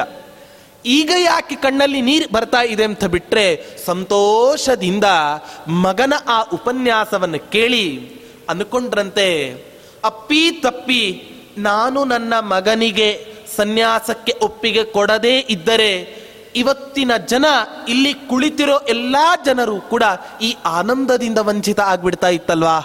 ಅದರಿಂದ ಪರಮಾತ್ಮ, ನೀನೇ ನನಗೆ ಒಳ್ಳೆ ಪ್ರೇರಣೆಯನ್ನು ಕೊಟ್ಟಿದ್ದೀಯಾ ಅಂತ ಹೇಳಿ ಆ ಪರಮಾತ್ಮನ ಸ್ಮರಣೆಯನ್ನ ಮಾಡಿ ದಳದಳ ನೀರನ್ನು ಹಾಕಿ ಆನಂದ ಪಡ್ತಾರಂತೆ ಆ ಮಧ್ವಾಚಾರ್ಯರ ತಂದೆಯಾದ ಮಧ್ಯಗೆ ಹೆಬಟ್ಟರು ಹೀಗೆ ಸಂತೋಷದಿಂದ ಮತ್ತೆ ಪುನಃ ಮನೆಗೆ ಹೋಗ್ತಾರೆ. ಮನೆಗೆ ಹೋದ ಮೇಲೆ ಈ ಕಡೆ ಮಧ್ವಾಚಾರ್ಯರು ಒಂದು ಸಲ ಏನಾಗತ್ತೆ ಅಂತ ಹೇಳಿದ್ರೆ, ಯಾರ್ದೋ ಒಬ್ಬರ ಮನೆಗೆ ಭಿಕ್ಷೆಯನ್ನು ಸ್ವೀಕಾರ ಮಾಡೋದಕ್ಕೋಸ್ಕರ ಅಂತ ಹೇಳಿ, ಪೂಜೆ ಮಾಡೋದಕ್ಕೋಸ್ಕರ ಅಂತ ಭಿಕ್ಷೆ ಸ್ವೀಕಾರ ಮಾಡಲಿಕ್ಕೆ ಹೋಗ್ತಾರಂತ ಈ ಮಧ್ವಾಚಾರ ನೋಡಿ, ನಮಗೆಲ್ಲ ಊಟ ಆಯಿತಾ ಅಂತ ನಮಗೆಲ್ಲ ನಾವು ಕೇಳ್ತೀವಿ. ಆದ್ರೆ ಸನ್ಯಾಸಿಗಳಿಗಾದ್ರೆ ಊಟ ಆಯಿತಾ ಅಂತ ಕೇಳಲಿಕ್ಕಿಲ್ಲ. ಭಿಕ್ಷೆ ಆಯಿತಾ ಸ್ವಾಮಿ ಅಂತ ಕೇಳಬೇಕ ಯಾಕೆ ಅವರ ಜೀವನವೇ ಭಿಕ್ಷಾಟನೆಯಿಂದ ನಡೆಸಬೇಕಾದಂಥ ಜೀವನ ಆದ್ದರಿಂದ ಅವರಿಗೆಲ್ಲ ಕೇಳೋದು ಏನು ಅಂದರೆ ನಮ್ಮ ಮನೆಗೆ ಸ್ವಾಮಿಗಳು ಭಿಕ್ಷೆಗೆ ಬಂದಿದ್ರು ಅಥವಾ ಭಿಕ್ಷೆಯನ್ನು ಸ್ವೀಕಾರ ಮಾಡಿದರು ಅಂತ ಹೇಳ್ತೇವೆ. ನೋಡಿ, ಸನ್ಯಾಸಿಗಳ ಜೀವನವನ್ನ ಹೇಗಿರಬೇಕು ಅಂತ ಹೇಳಿದರೆ ವಿಷ್ಣು ತೀರ್ಥರಂತ ಮಹಾಜ್ಞಾನಿಗಳಂತೆ ಸನ್ಯಾಸದ ಜೀವನ ಇರಬೇಕು ಅಂತ ಹೇಳ್ತಾರೆ. ಎಂಥ ದೊಡ್ಡ ಸಾಧಕರು ಆ ವಿಷ್ಣು ತೀರ್ಥರು ಅಂತ ಹೇಳಿದ್ರೆ, ನಿಜವಾದ ವೈರಾಗ್ಯ ಅಂತ ಹೇಳಿದ್ರೆ ಆ ವಿಷ್ಣು ತೀರ್ಥರದ್ದೇ ಅಂತ ಹೇಳ್ತಾರೆ. ಯಾಕೆ ಅಂತ ಹೇಳಿದ್ರೆ, ಅವರು ಪ್ರತಿನಿತ್ಯ ಒಂದೊಂದು ಊರಿಗೆ ಪ್ರಯಾಣವನ್ನು ಮಾಡ್ತಾ ಇದ್ರು ಊರಿಗೆ ಹೋಗಬೇಕಾದ್ರೆ ನಾವೆಲ್ಲ ಏನು ಮಾಡ್ತೇವೆ? ರುಂಬುಕ್ಕಾಗಿದೆನೋ ಇಲ್ವೋ? ಉಡುಪಿಗೆ ಹೋಗ್ಬೇಕಾದ್ರೆ ರುಂಬುಕ್ಕಾಗಿದೆನೋ ಇಲ್ಲೋ ನಾಳೆ ಚೌಕಿಗೆ ಊಟಕ್ಕೆ ಬಿಡ್ತಾರೋ ಇಲ್ವೋ? ಅಂತೆಲ್ಲ ಇಲ್ಲೇ ಆಲೋಚನೆ ಮಾಡಿಕೊಂಡು ನಾವೆಲ್ಲ ಹೋಗಿರ್ತೇವೆ. ಇಷ್ಟು ವ್ಯವಸ್ಥೆ ಮಾಡ್ಕೊಂಡು ಹೋದರೂ ಕೂಡ ಆ ಚೌಕಿಯಲ್ಲೋ, ಅಯ್ಯೋ, ನಿಮ್ಗೆ ಟಿಕೆಟ್ ಇಲ್ಲ ಅಂತ ಹೊರಗೆಲ್ಲ ದಬ್ತಾ ಇರ್ತಾರೆ. ಆದರೆ ಆ ವಿಷ್ಣು ತೀರ್ಥರಾದರೋ ಎಂಥ ವೈರಾಗ್ಯದ ಜೀವನ ಅಂತ ಹೇಳಿದ್ರೆ, ಈ ಕ್ಷಣದಲ್ಲಿ ಇಲ್ಲಿದ್ದೇನೆ, ನಾಳೆ ಯಾವ ಊರಿಗೆ ಹೋಗ್ತೇನೆ ಅನ್ನೋದು ಗೊತ್ತಿಲ್ಲ. ಹೇಗೆ ಅವರ ಜೀವನ ಅಂದರೆ, ಪ್ರತಿನಿತ್ಯ ಬೆಳಿಗ್ಗೆ ಆರು ಗಂಟೆಯಿಂದ ಹತ್ತು ಗಂಟೆ ತನಕ ನ್ಯಾಯಸುಧಾ ಪಾಠವನ್ನು ಮಾಡ್ತಾ ಇದ್ರು. ಭಿಕ್ಷೆ ಆಲೋಚನೆ ಇಲ್ಲ. ಪಾಠ ಮುಗಿದ ಮೇಲೆ ಅವರು ಮತ್ತೆ ಅವರ ಶಿಷ್ಯರು ಭಿಕ್ಷೆಯನ್ನು ಬೇಡಲಿಕ್ಕೆ ಹನ್ನೊಂದು ಗಂಟೆ ಮೇಲೆ ಹೊರಡ್ತಾ ಇದ್ರಂತೆ ಭಿಕ್ಷೆಯನ್ನು ಬೇಡಲಿಕ್ಕೆ. ಸಿಕ್ಕರೆ ಉಂಟು ಇಲ್ಲ ಅಂದರೆ ಅಂಗಾರಕ್ಷತೆಯನ್ನು ಹಚ್ಕೊಂಡು ಊಟ ಆದಂತೆ ಜೀವನವನ್ನು ನಡೆಸ್ತಾ ಇದ್ರಂತೆ ಆ ವಿಷ್ಣು ತೀರ್ಥರು. ಇಂಥ ನಿಜವಾದ ವೈರಾಗ್ಯ ಜೀವನವನ್ನು ನಡೆಸಿದಂಥ ಮಹಾನುಭಾವರು ಆ ವಿಷ್ಣು ತೀರ್ಥರು ಅಂತ ಹೇಳ್ತಾರೆ. ರಾಘವೇಂದ್ರ ತೀರ್ಥರ ಜೀವನದಲ್ಲಿಯೂ ಕೂಡ ಇಂತಹ ಪರಿಸ್ಥಿತಿಯನ್ನೇ ನಾವು ಕಾಣ್ತೇವೆ. ಪೂರ್ವಾಶ್ರಮದಲ್ಲಿ ಇದ್ದಾಗ ಹೇಗಿತ್ತು ಅವರ ಬಡತನ ಅಂತ ರಾಘವೇಂದ್ರ ವಿಜಯದಲ್ಲಿ ಹೇಳ್ತಾರೆ. ಛಿನ್ನೆ ವಸ್ತ್ರೆ, ಭಿನ್ನ ಪಾನೀಯ ಪಾತ್ರೆ. ಅವರ ಮನೆಯಲ್ಲಿ ಪಾತ್ರೆಗಳಿತ್ತಂತೆ. ಒಂದೇ ಒಂದು ಪಾತ್ರೆ, ಅದು ಬೇರೆ ತೂತು. ಒಂದೇ ಒಂದು ಲೋಟ, ಅದು ಬೇರೆ ತೂತು. ಬಟ್ಟೆ ಆದರೂ ಒಂದೇ ಒಂದು ಬಟ್ಟೆ, ಉಟ್ಕೊಳ್ಳಿಕ್ ಬೇರೆ ಬಟ್ಟೆಯೂ ಕೂಡ ಇಲ್ಲಂತೆ ಆ ವೆಂಕಟನಾಥರಿಗೆ. ಅಪ್ಪಿ ತಪ್ಪಿ ಕಳ್ಳ ಏನು ಮಾಡ್ತಾನೆ ಅಂತ ಬಿಟ್ರೆ ಆ ಕಳ್ಳನಿಗೆ ಇಷ್ಟೂ ಗತಿ ಇರಲಿಲ್ಲ. ಅದು ಕಮ ಏನು ಮಾಡ್ತಾನೆ ಅಂದರೆ ಅದೇ ಮುರುಕು ಪಾತ್ರೆ, ಮುರುಕು ಲೋಟ, ಹರಕು ಬಟ್ಟೆಯನ್ನು ತಗೊಂಡು ಅವನೂ ಕಳ್ಳತನವನ್ನು ಮಾಡ್ಕೊಂಡು ಹೋಗ್ಬಿಡ್ತಾನಂತೆ ವೆಂಕಟನಾಥರ ಮನೆಯಲ್ಲಿ ಇದ್ದಿದ್ದು. ಹೀಗೆ ಇಂಥ ಬಡತನದಲ್ಲಿ ಬೆಳೆದವರು. ನಮಗೆಲ್ಲ ಉಪವಾಸ ಅಂತ ಹೇಳಿದರೆ ತಿಂಗಳಿಗೆಷ್ಟು? ಎರಡು. ಆದರೆ ವೆಂಕಟನಾಥರಿಗೆ ಅದನ್ನೂ ಮಾಡ್ತೇವೋ ಇಲ್ಲೋ ಗೊತ್ತಿಲ್ಲ. ಆದರೆ ವೆಂಕಟನಾಥರಿಗೆ ಪ್ರತಿ ತಿಂಗಳು ಅವರಿಗೆ ಎಷ್ಟು ಉಪವಾಸ ಇರ್ತಿತ್ತು ಅಂತ ಬಿಟ್ಟರೆ ಕಮ್ಮಿ ಕಮ್ಮಿ ಅವರಿಗೆ ಐದು ಆರು ಉಪವಾಸ ಪ್ರತಿ ತಿಂಗಳು ಕೂಡ ಇರ್ತಾ ಇತ್ತು. ನಾವೆಲ್ಲ ಒಂದು ವರ್ಷ ವಿಷ್ಣು ಪಂಚಕ ವ್ರತವನ್ನ ಮಾಡಿ ಪುಣ್ಯವನ್ನ ಸಂಪಾದನೆ ಮಾಡಿದರೆ ಅನಾಯಾಸವಾಗಿಯೇ ಆ ವೆಂಕಟನಾಥರು ತಮ್ಮ ಪೂರ್ವಾಶ್ರಮದಲ್ಲಿ ಆ ಪ್ರತಿ ಸಲವೂ ಕೂಡ ವಿಷ್ಣು ಪಂಚಕ ವ್ರತವನ್ನು ಮಾಡ್ತಾ ಇದ್ರು. ಒಂದೊಂದು ಸಲ ಏನಾಗ್ತಾ ಇತ್ತು ಅವರ ಜೀವನದಲ್ಲಿ ಅಂತ ಹೇಳ್ತಾರೆ, ಊಟ ಪಾಠ ಮಾಡ್ತಾ ಇದ್ರಂತೆ. ಪಾಠ ಮಾಡ್ತಾ ಇರಬೇಕಾದ್ರೆ ಅಂಗಾರಕ್ಷತೆ ಹಚ್ಕೊಂಡಿರ್ಲಿಲ್ಲಂತ ಅದಕ್ಕೆ ಶಿಷ್ಯರೆಲ್ಲ ಭಿಕ್ಷೆಯನ್ನು ತಂದು ಕೊಡ್ತಾ ಇದ್ರಂತೆ, ಪದಾರ್ಥವನ್ನು ತಂದು ಕೊಡ್ತಾ ಇದ್ರು. ಅದಕ್ಕೆ ಅವರು ಆಲೋಚನೆ ಮಾಡಿದ್ರಂತೆ, ಈ ಶಿಷ್ಯರ ಗಲಾಟೆಯೇ ಬೇಡ ಅಂತ ಹೇಳಿ ಊಟ ಆಗದೇ ಇದ್ದರೂ ಕೂಡ ಅವರು ಅಂಗಾರ ಅಕ್ಷತೆಯನ್ನು ಹಚ್ಚಿಕೊಂಡು ಮನೆಯ ಜಗಲಿ ಮೇಲೆ ಬಂದು ಕುತ್ಕೋತಾ ಇದ್ರಂತೆ ಆ ವೆಂಕಟನಾಥರು. ಯಾಕೆ ಮನೆ ಒಳಗೆ ಕುತ್ಕೋಬೋದಿತ್ತಲ್ವಾ ಅಂತ ಹೇಳಿದ್ರೆ, ಮನೆ ಒಳಗೆ ಕುತ್ಕೊಂಡ್ರೆ ಆಚಾರ ಊಟ ಆಗಿದೆನೋ ಇಲ್ಲೋ ಅನ್ನೋ ಸಂದೇಹದಿಂದ ಒಳಗೆ ಬಂದು ಯಾರಾದರೂ ಪದಾರ್ಥವನ್ನು ಕೊಟ್ಟು ಬಿಟ್ರೆ ಅದಕ್ಕೆ ಜಗಲಿ ಮೇಲೆ ಕುತ್ಕೊಂಡು ಅಂಗಾರಕ್ಷತೆಯನ್ನು ಹಚ್ಕೊಂಡಿದ್ದನ್ನು ನೋಡಿ ಊಟ ಆಗಿದೆ ಅಂತ ಹೇಳಿ ತಮ್ಮ ಪಾಡಿಗೆ ತಾವು ಹೋಗ್ಬಿಡ್ತಾ ಇದ್ರಂತೆ ಎಷ್ಟೋ ಜನ. ನಿಜವಾಗಿಯೂ ಕೂಡ ಊಟವೇ ಆಗಿರ್ತಾ ಇರಲಿಲ್ಲ ಆ ವೆಂಕಟನಾಥರದು. ರಾಯರ ಪೂರ್ವಾಶ್ರಮದಲ್ಲಿ ಇದ್ದಾಗ ವೆಂಕಟನಾಥರದ್ದು ಎಷ್ಟೋ ದಿನ ಊಟವೇ ಆಗ್ತಾ ಇರಲಿಲ್ಲಂತೆ ಆ ವೆಂಕಟನಾಥರು. ಹೀಗೆ ಸನ್ಯಾಸ ಅಂತ ಹೇಳಿದರೆ ನಿಜವಾಗಿ ವೈರಾಗ್ಯವನ್ನು ಸಂಪಾದನೆ ಮಾಡಿ ಆ ಪರಮಾತ್ಮನನ್ನು ಸಂತೋಷಗೊಳಿಸುವಂತಹದ್ದೇ ನಿಜವಾದ ವೈರಾಗ್ಯ. ಆದ್ದರಿಂದ ಪ್ರತಿಯೊಬ್ಬ ಸನ್ಯಾಸಿಗಳೂ ಕೂಡ ಭಿಕ್ಷೆಯನ್ನು ಬೇಡಿ, ಆ ಜೀವನವನ್ನು ನಡೆಸ್ತಾರೆ. ಆದ್ದರಿಂದ ಅವರನ್ನು ಭಿಕ್ಷು ಭಿಕ್ಷು ಅಂತ ಕರೀತಾರೆ. ಅದೇ ರೀತಿ ಈ ಮಧ್ವಾಚಾರ್ಯರು ಕೂಡ ಒಂದು ಸಲ ಏನು ಮಾಡ್ತಾರೆ ಅಂದರೆ ಭಿಕ್ಷಾ ಸ್ವೀಕಾರಕ್ಕೋಸ್ಕರ ಅಂತ ಹೋಗ್ತಾರೆ. ಹೋದಾಗ ಕೊನೆ ಕಾಲದಲ್ಲಿ ಊಟ ಆಗಿ ಮುಗಿದ ಸಮಯದಲ್ಲಿ ಗುರು ಮತ್ತೆ ಶಿಷ್ಯರು ಇಬ್ಬರೂ ಕೂಡ ಇದ್ದಾರಂತೆ. ಇದ್ದಾಗ ಊಟ ಮುಗಿದ ಮೇಲೆ ಇನ್ನೂರಕ್ಕಿಂತಲೂ ಕೂಡ ಹೆಚ್ಚು ಬಾಳೆಹಣ್ಣನ್ನು ತಿಂದ್ರಂತೆ ಆ ಮಧ್ವಾಚಾರ್ಯ ಅದೆಂಥ ಬಾಳೆಹಣ್ಣು? ಏಲಕ್ಕಿ ಬಾಳೆಹಣ್ಣ? ಏಲಕ್ಕಿ ಬಾಳೆಹಣ್ಣನ್ನೇ ನಮಗೆ ಹತ್ತು ತಿನ್ಲಿಕ್ಕಾಗಲ್ಲ. ಏಲಕ್ಕಿ ಬಾಳೆಹಣ್ಣಲ್ಲ ಪಚ್ಚ ಬಾಳೆನೂ ಅಲ್ಲ ಆ ಕೇರಳದ ಕಡೆಯಲ್ಲಿ ಸಿಗುತ್ತೆ ಒಂದೊಂದು ಬಾಳೆಹಣ್ಣು, ಒಂದೊಂದು ಮೊಳದಷ್ಟು ಉದ್ದ ಇರುತ್ತೆ. ಅಂಥ ಬಾಳೆ ಹಣ್ಣನ್ನ ಇನ್ನೂರು ಬಾಳೆ ಹಣ್ಣನ್ನ ಇನ್ನೂರಕ್ಕಿಂತಲೂ ಕೂಡ ಹೆಚ್ಚು ಬಾಳೆ ಹಣ್ಣುಗಳನ್ನ ಆ ಮಧ್ವಾಚಾರ್ಯರು ಊಟ ಮುಗಿದ ಮೇಲೆ ಆ ಮಧ್ವಾಚಾರ್ಯರು ತಿಂದ್ರು. ಗುರುಗಳಿಗೆ ಆಶ್ಚರ್ಯ. ಯಾಕೆ? ನಾವೆಲ್ಲ ಸ್ವಲ್ಪ ಊಟ ಮಾಡೋದನ್ನ ಬಿಟ್ಟು ಅದೇ ಒಂದು ಮುಷ್ಟಿ ಜಾಸ್ತಿ ಊಟ ಮಾಡಿದ್ವಿ ಅಂತಾದರೆ ಹೊಟ್ಟೆ ಉಬ್ಬೋದೋ, ರಾತ್ರಿ ನಿದ್ದೆ ಬರದೇ ಇರೋದೋ, ಅಥವಾ ಲೂಸ್ ಮೋಷನ್ ಹತ್ತೋದೋ, ಇಂಥ ಅವ್ಯವಸ್ಥೆಗಳೆಲ್ಲವೂ ಕೂಡ ನಮಗೆ ನಮ್ಮ ಜೀವನದಲ್ಲಿ ಆಗತ್ತೆ. ಆದರೆ ಗುರುಗಳಾದ ಆ ಅಚ್ಯುತ ಪ್ರೇಕ್ಷರ ಮಧ್ವಾಚಾರ್ಯನ ಕುರಿತು ಕೇಳ್ತಾರೆ, ಮಧ್ವಾಚಾರ್ಯರೇ, ಊಟವನ್ನು ಭಾರೀ ಚೆನ್ನಾಗಿ ಮಾಡಿದ್ರಿ, ಬೇಕಾದಷ್ಟು ಊಟ ಮಾಡಿದ್ರಿ. ಅಷ್ಟೇ ಅಲ್ಲ ಊಟ ಮಾಡಿದ ಮೇಲೆ ಇನ್ನೂರಕ್ಕಿಂತಲೂ ಕೂಡ ಹೆಚ್ಚು ಬಾಳೆಹಣ್ಣನ್ನು ತಿಂದ್ರಿ, ಆದರೂ ಕೂಡ ನಿಮ್ಮ ಈ ಹೊಟ್ಟೆ ಪುಟ್ಟದಾಗೇ ಇದೆ ಅಲ್ಲ, ಇದಕ್ಕೇನು ಕಾರಣ ಅಂತ ಕೇಳ್ತಾರೆ. ಕೆಲವರೆಲ್ಲ ಕಳ್ಳ ಹೊಟ್ಟೆ ಅಂತ ಅಂತಾರೆ. ನೋಡ್ಲಿಕ್ಕೆ ಸಣಕಲು ದೇಹ ಇರತ್ತೆ, ಆದ್ರೆ ನಿಜವಾಗಿ ಯಾರು ದಪ್ಪಗಿರ್ತಾರೋ ಅವ್ರಿಗಿಂತ ಊಟ ಮಾಡೋದು ಜಾಸ್ತಿ ಅವರೇ. ತಿಂದಿದ್ದು ಎಲ್ಲಿ ಹೋಗುತ್ತೋ ಗೊತ್ತಿಲ್ಲ. ಅದಕ್ಕೋಸ್ಕರ ಅವ್ರಿಗೆ ಹೇಳ್ತಾ, ಕಳ್ಳು ಹೊಟ್ಟೆ. ತಿಂದದ್ದು ಎಲ್ಲಿ ಹೋಗುತ್ತೋ ಗೊತ್ತಿಲ್ಲ. ಆದ್ದರಿಂದ, ಅದರಿಂದ ಮಧ್ವಾಚಾರ್ಯರನ್ನು ಕುರಿತು ಕೇಳ್ತಾರೆ, ಇಷ್ಟಾದರೂ ಕೂಡ, ಇಷ್ಟು ತಿಂದರೂ ಕೂಡ ಹೊಟ್ಟೆ ಮಾತ್ರ ಊದೋದಾಗಲಿ, ನಿಮ್ಮ ಆರೋಗ್ಯದಲ್ಲಿ ವ್ಯತ್ಯಾಸ ಆಗಲಿ, ಯಾವುದೂ ಕೂಡ ಕಾಣಿಸ್ತಾ ಇಲ್ಲ. ಇದಕ್ಕೇನು ಕಾರಣ? ಅಂತ ಆ ಮಧ್ವಾಚಾರ್ಯರ ಹತ್ರ ಕೇಳಿದಾಗ ಆ ಮಧ್ವಾಚಾರ್ಯರು ಹೇಳ್ತಾರಂತೆ, ಅಂಗುಷ್ಠ ಮಾತ್ರಂ ಜಠರ ಪ್ರತಿಷ್ಠಿತಂ ಜಾಜ್ವಲ್ಯಮಾನಂ ಮಮ ಜಾತವೇದಸಂ ನಿತ್ಯಂ ಹಿತಂ ವಿಶ್ವದಹಂಚ ವಿತ್ತತಂ ವಿಶ್ವೇಶಚೇತ ಇತಿ ಸೋಬ್ರವೀತ್ತದ. ಮಧ್ವಾಚಾರ್ಯರು ಹೇಳ್ತಾರಂತೆ, ನೋಡಿ, ನಮಗೆಲ್ಲ ಯಾಕೆ ಇಷ್ಟು ಜಾಸ್ತಿ ತಿಂದ ತಕ್ಷಣ ಎಲ್ಲ ಅವ್ಯವಸ್ಥೆಗಳು ಯಾಕೆ ಆಗ್ಲಿಕ್ಕೆ ಆರಂಭ ಆಗತ್ತೆ? ಅಂತ ಹೇಳಿದ್ರೆ ನಮ್ಮ ಜಾಠರಾಗ್ನಿ ಇರೋದೋ? ಎಷ್ಟಿದೆ? ಒಂದು ಸಾಸಿವೆ ಕಾಳಿನಷ್ಟು ಜಾಠರಾಗ್ನಿ ಇದೆ ಅಂತ ನಮ್ಮದು ಅಂದರೆ ನಾವು ತಿಂದ ಪದಾರ್ಥವನ್ನ ಪಚನ, ಯಾವುದು ಜೀರ್ಣ ಮಾಡುತ್ತೆ ಅಂತ ಬಿಟ್ಟರೆ ಜಾಠರಾಗ್ನಿ ನಾವು ತಿಂದ ಪದಾರ್ಥಗಳನ್ನ ಜೀರ್ಣ ಮಾಡುತ್ತೆ.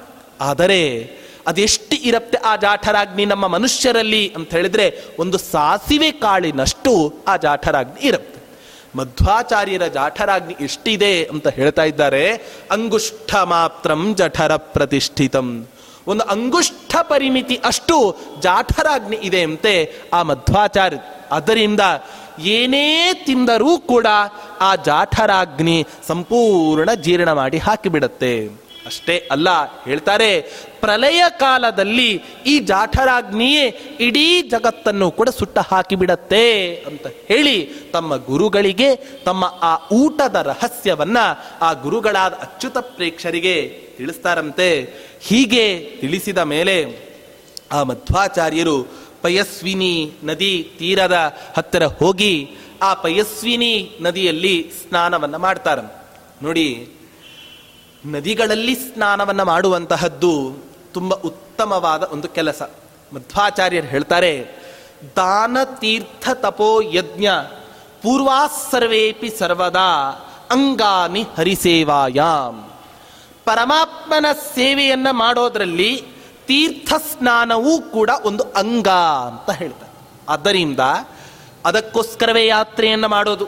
ಯಾತ್ರೆಯನ್ನು ಮಾಡಬೇಕಾದ್ರೆ ಅನೇಕ ತೀರ್ಥಗಳು ಸಿಕ್ತು ಅಂತಾದರೆ ಆ ಎಲ್ಲ ತೀರ್ಥಗಳಲ್ಲಿಯೂ ಕೂಡ ನಾವು ಸ್ನಾನವನ್ನ ಮಾಡಿ ನಮ್ಮ ದೇಹವನ್ನ ಪವಿತ್ರಗೊಳಿಸಿಕೊಳ್ಳಬೇಕು ಅಂತ ಶಾಸ್ತ್ರ ಹೇಳದು. ಅದ್ರ ಒಂದೇ ವ್ಯತ್ಯಾಸ ಮಾಡ್ಕೋಬೇಕು. ನದಿಗಳಲ್ಲೆಲ್ಲ ಹೋದಾಗ ಅಥವಾ ತೀರ್ಥಗಳಲ್ಲೆಲ್ಲ ಹೋದಾಗ ಹೇಗೆ ಸ್ನಾನವನ್ನು ಮಾಡಬೇಕು ಅಂತ ನಮಗೊಂದು ಆಲೋಚನೆ ಇರಬೇಕು. ಒಂದು ಪ್ರಜ್ಞೆ ಇರಬೇಕು. ನಾವೆಲ್ಲ ಹೋಗ್ತೇವೆ, ನದಿಗಳಿಗೆಲ್ಲ ಹೋಗ್ತೇವೆ. ಹೋದಾಗ ನೋಡೋದು ಮೊದಲು ಏನು ಅಂದರೆ, ಪೂರ್ವ ಯಾವುದು ಅವ್ರಿಗೆ ಗೊತ್ತಿರೋದಿಲ್ಲ ಗೊತ್ತಿಲ್ಲದೆ ಇರೋರ ಹತ್ರನೇ ಕೇಳೋದು. ಅವ್ರ ಹತ್ರ ಕೇಳ್ತಾ ಸೂರ್ಯ ನೋಡೋ ಯಾವ ದಿಕ್ಕಲ್ಲಿ ಹುಟ್ಟತಾನೋ ಆ ದಿಕ್ಕನ್ನೆಲ್ಲ ನಾವು ಮುಳುಗ್ತೇವೆ. ಅದು ತಪ್ಪು ಅಂತ ಹೇಳ್ತಾರೆ ಶಾಸ್ತ್ರ. ಯಾಕೆ ಅಂತ ಹೇಳಿದರೆ, ನದಿಗಳಲ್ಲಿ ಸ್ನಾನವನ್ನ ಮಾಡಬೇಕಾದರೆ, ನದಿಗಳಲ್ಲಿ ಸ್ನಾನ ಮಾಡಬೇಕಾದ ದಿಕ್ಕು ಮುಖ್ಯ ಅಲ್ಲ. ಅದರಿಂದ ಯಾವುದು ಮುಖ್ಯ ಹಾಗಾದ್ರೆ ನದಿ ಯಾವ ದಿಕ್ಕಿಗೆ ಹರಿಯುತ್ತೋ ಆ ನದಿ ನೀರಿಗೆ ಅಭಿಮುಖನಾಗಿ ನಿಂತುಕೊಂಡು ಆ ನದಿಯಲ್ಲಿ ಸ್ನಾನವನ್ನು ಮಾಡಬೇಕು. ಬೇಕಾದರೆ ಆಚಮನವನ್ನ ಅಥವಾ ಸಂಕಲ್ಪವನ್ನ ಪೂರ್ವ ದಿಕ್ಕೋ ಅಥವಾ ಉತ್ತರ ದಿಕ್ಕಿಗೋ ನಿಂತು ಆಚಮನ ಸಂಕಲ್ಪವನ್ನು ಮಾಡಿ. ಆದ್ರೆ ಮುಳುಗೋದು ಮಾತ್ರ ನದಿ ಯಾವ ದಿಕ್ಕಿಗೆ ಹರಿಯುತ್ತೋ ಅದಕ್ಕೆ ಅಭಿಮುಖವಾಗಿಯೇ, ನೀರಿಗೆ ಅಭಿಮುಖನಾಗಿಯೇ ನದಿಗಳಲ್ಲಿ ನಾವು ಸ್ನಾನವನ್ನು ಮಾಡಬೇಕು. ಯಾಕೆ ಅಂತ ನಮಗೊಂದು ಪ್ರಶ್ನೆ. ಯಾಕೆ ಅಂತ ಹೇಳಿದ್ರೆ, ನಾವೆಲ್ಲ ಸ್ನಾನ ಮಾಡಬೇಕಾದ್ರೆ ತಲೆ ಮೇಲೆ ಹಕ್ಕೊಂಡಿದ್ದು ಮೈ ಮೇಲೆ ಬೀಳೋದು ನಮಗೊಂದು ಸಹಜ ಪ್ರಕ್ರಿಯೆ. ಅದೇ ರೀತಿ ನದಿಯಲ್ಲಿ ಸ್ನಾನ ಮಾಡಬೇಕಾದರೂ ಕೂಡ ತಲೆ ಮೇಲೆ ಬಿದ್ದ ನೀರು ಬೆನ್ನ ಮೇಲೆ ಹೋಗಬೇಕು.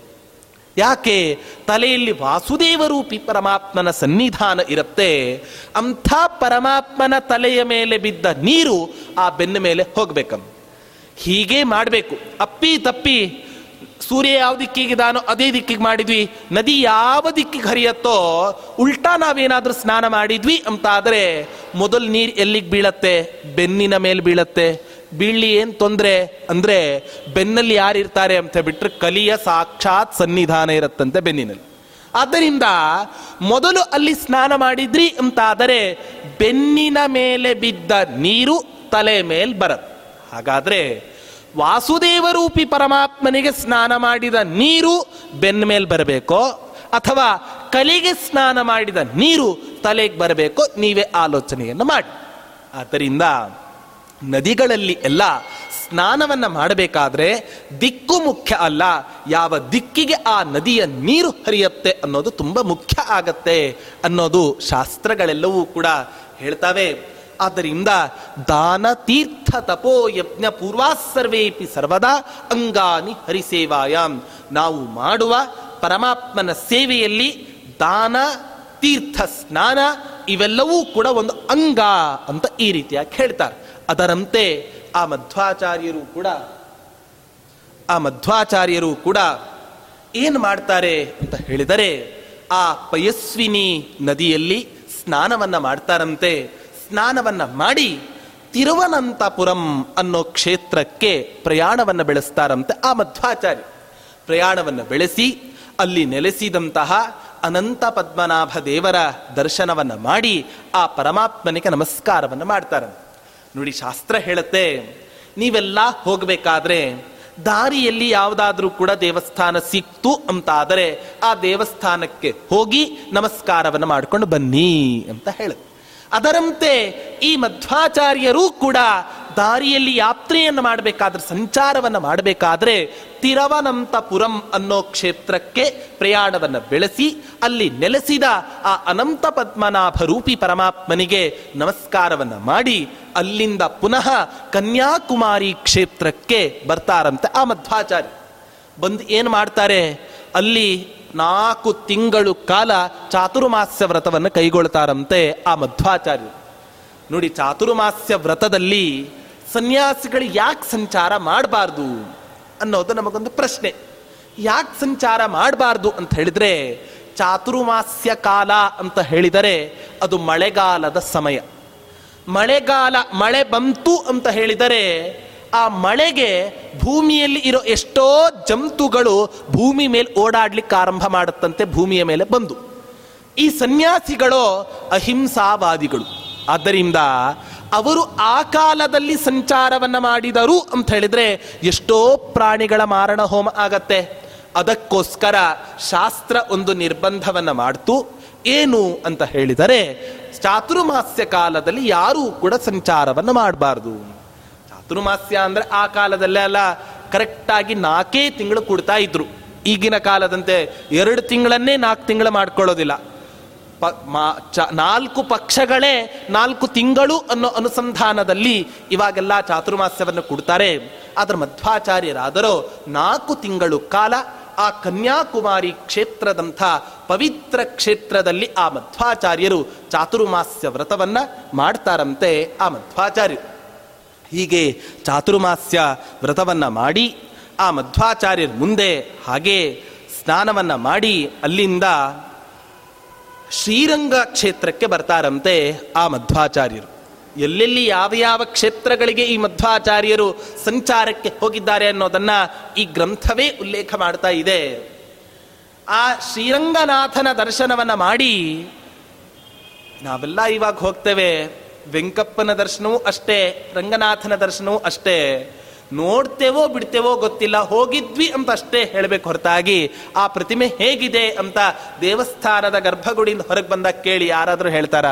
ಏನೋ ತುಂಬ ಚೆನ್ನಾಗಿದೆ ಅಂತ ಅಷ್ಟೇ ಹೇಳ್ತಾರೆ ಹೊರತು, ವರ್ಣನೆ ಮಾಡು ಅಂದರೆ ವರ್ಣನೆ ಮಾಡ್ಲಿಕ್ಕೆ ಸಾಧ್ಯವೇ ಇಲ್ಲ. ಯಾಕೆ, ನೋಡ್ಲಿಕ್ಕೆ ಪುರುಸೊತ್ತಿಲ್ಲ, ಅಲ್ಲಿಂದ ದಬ್ಬಿ ಬಿಡ್ತಾರೆ.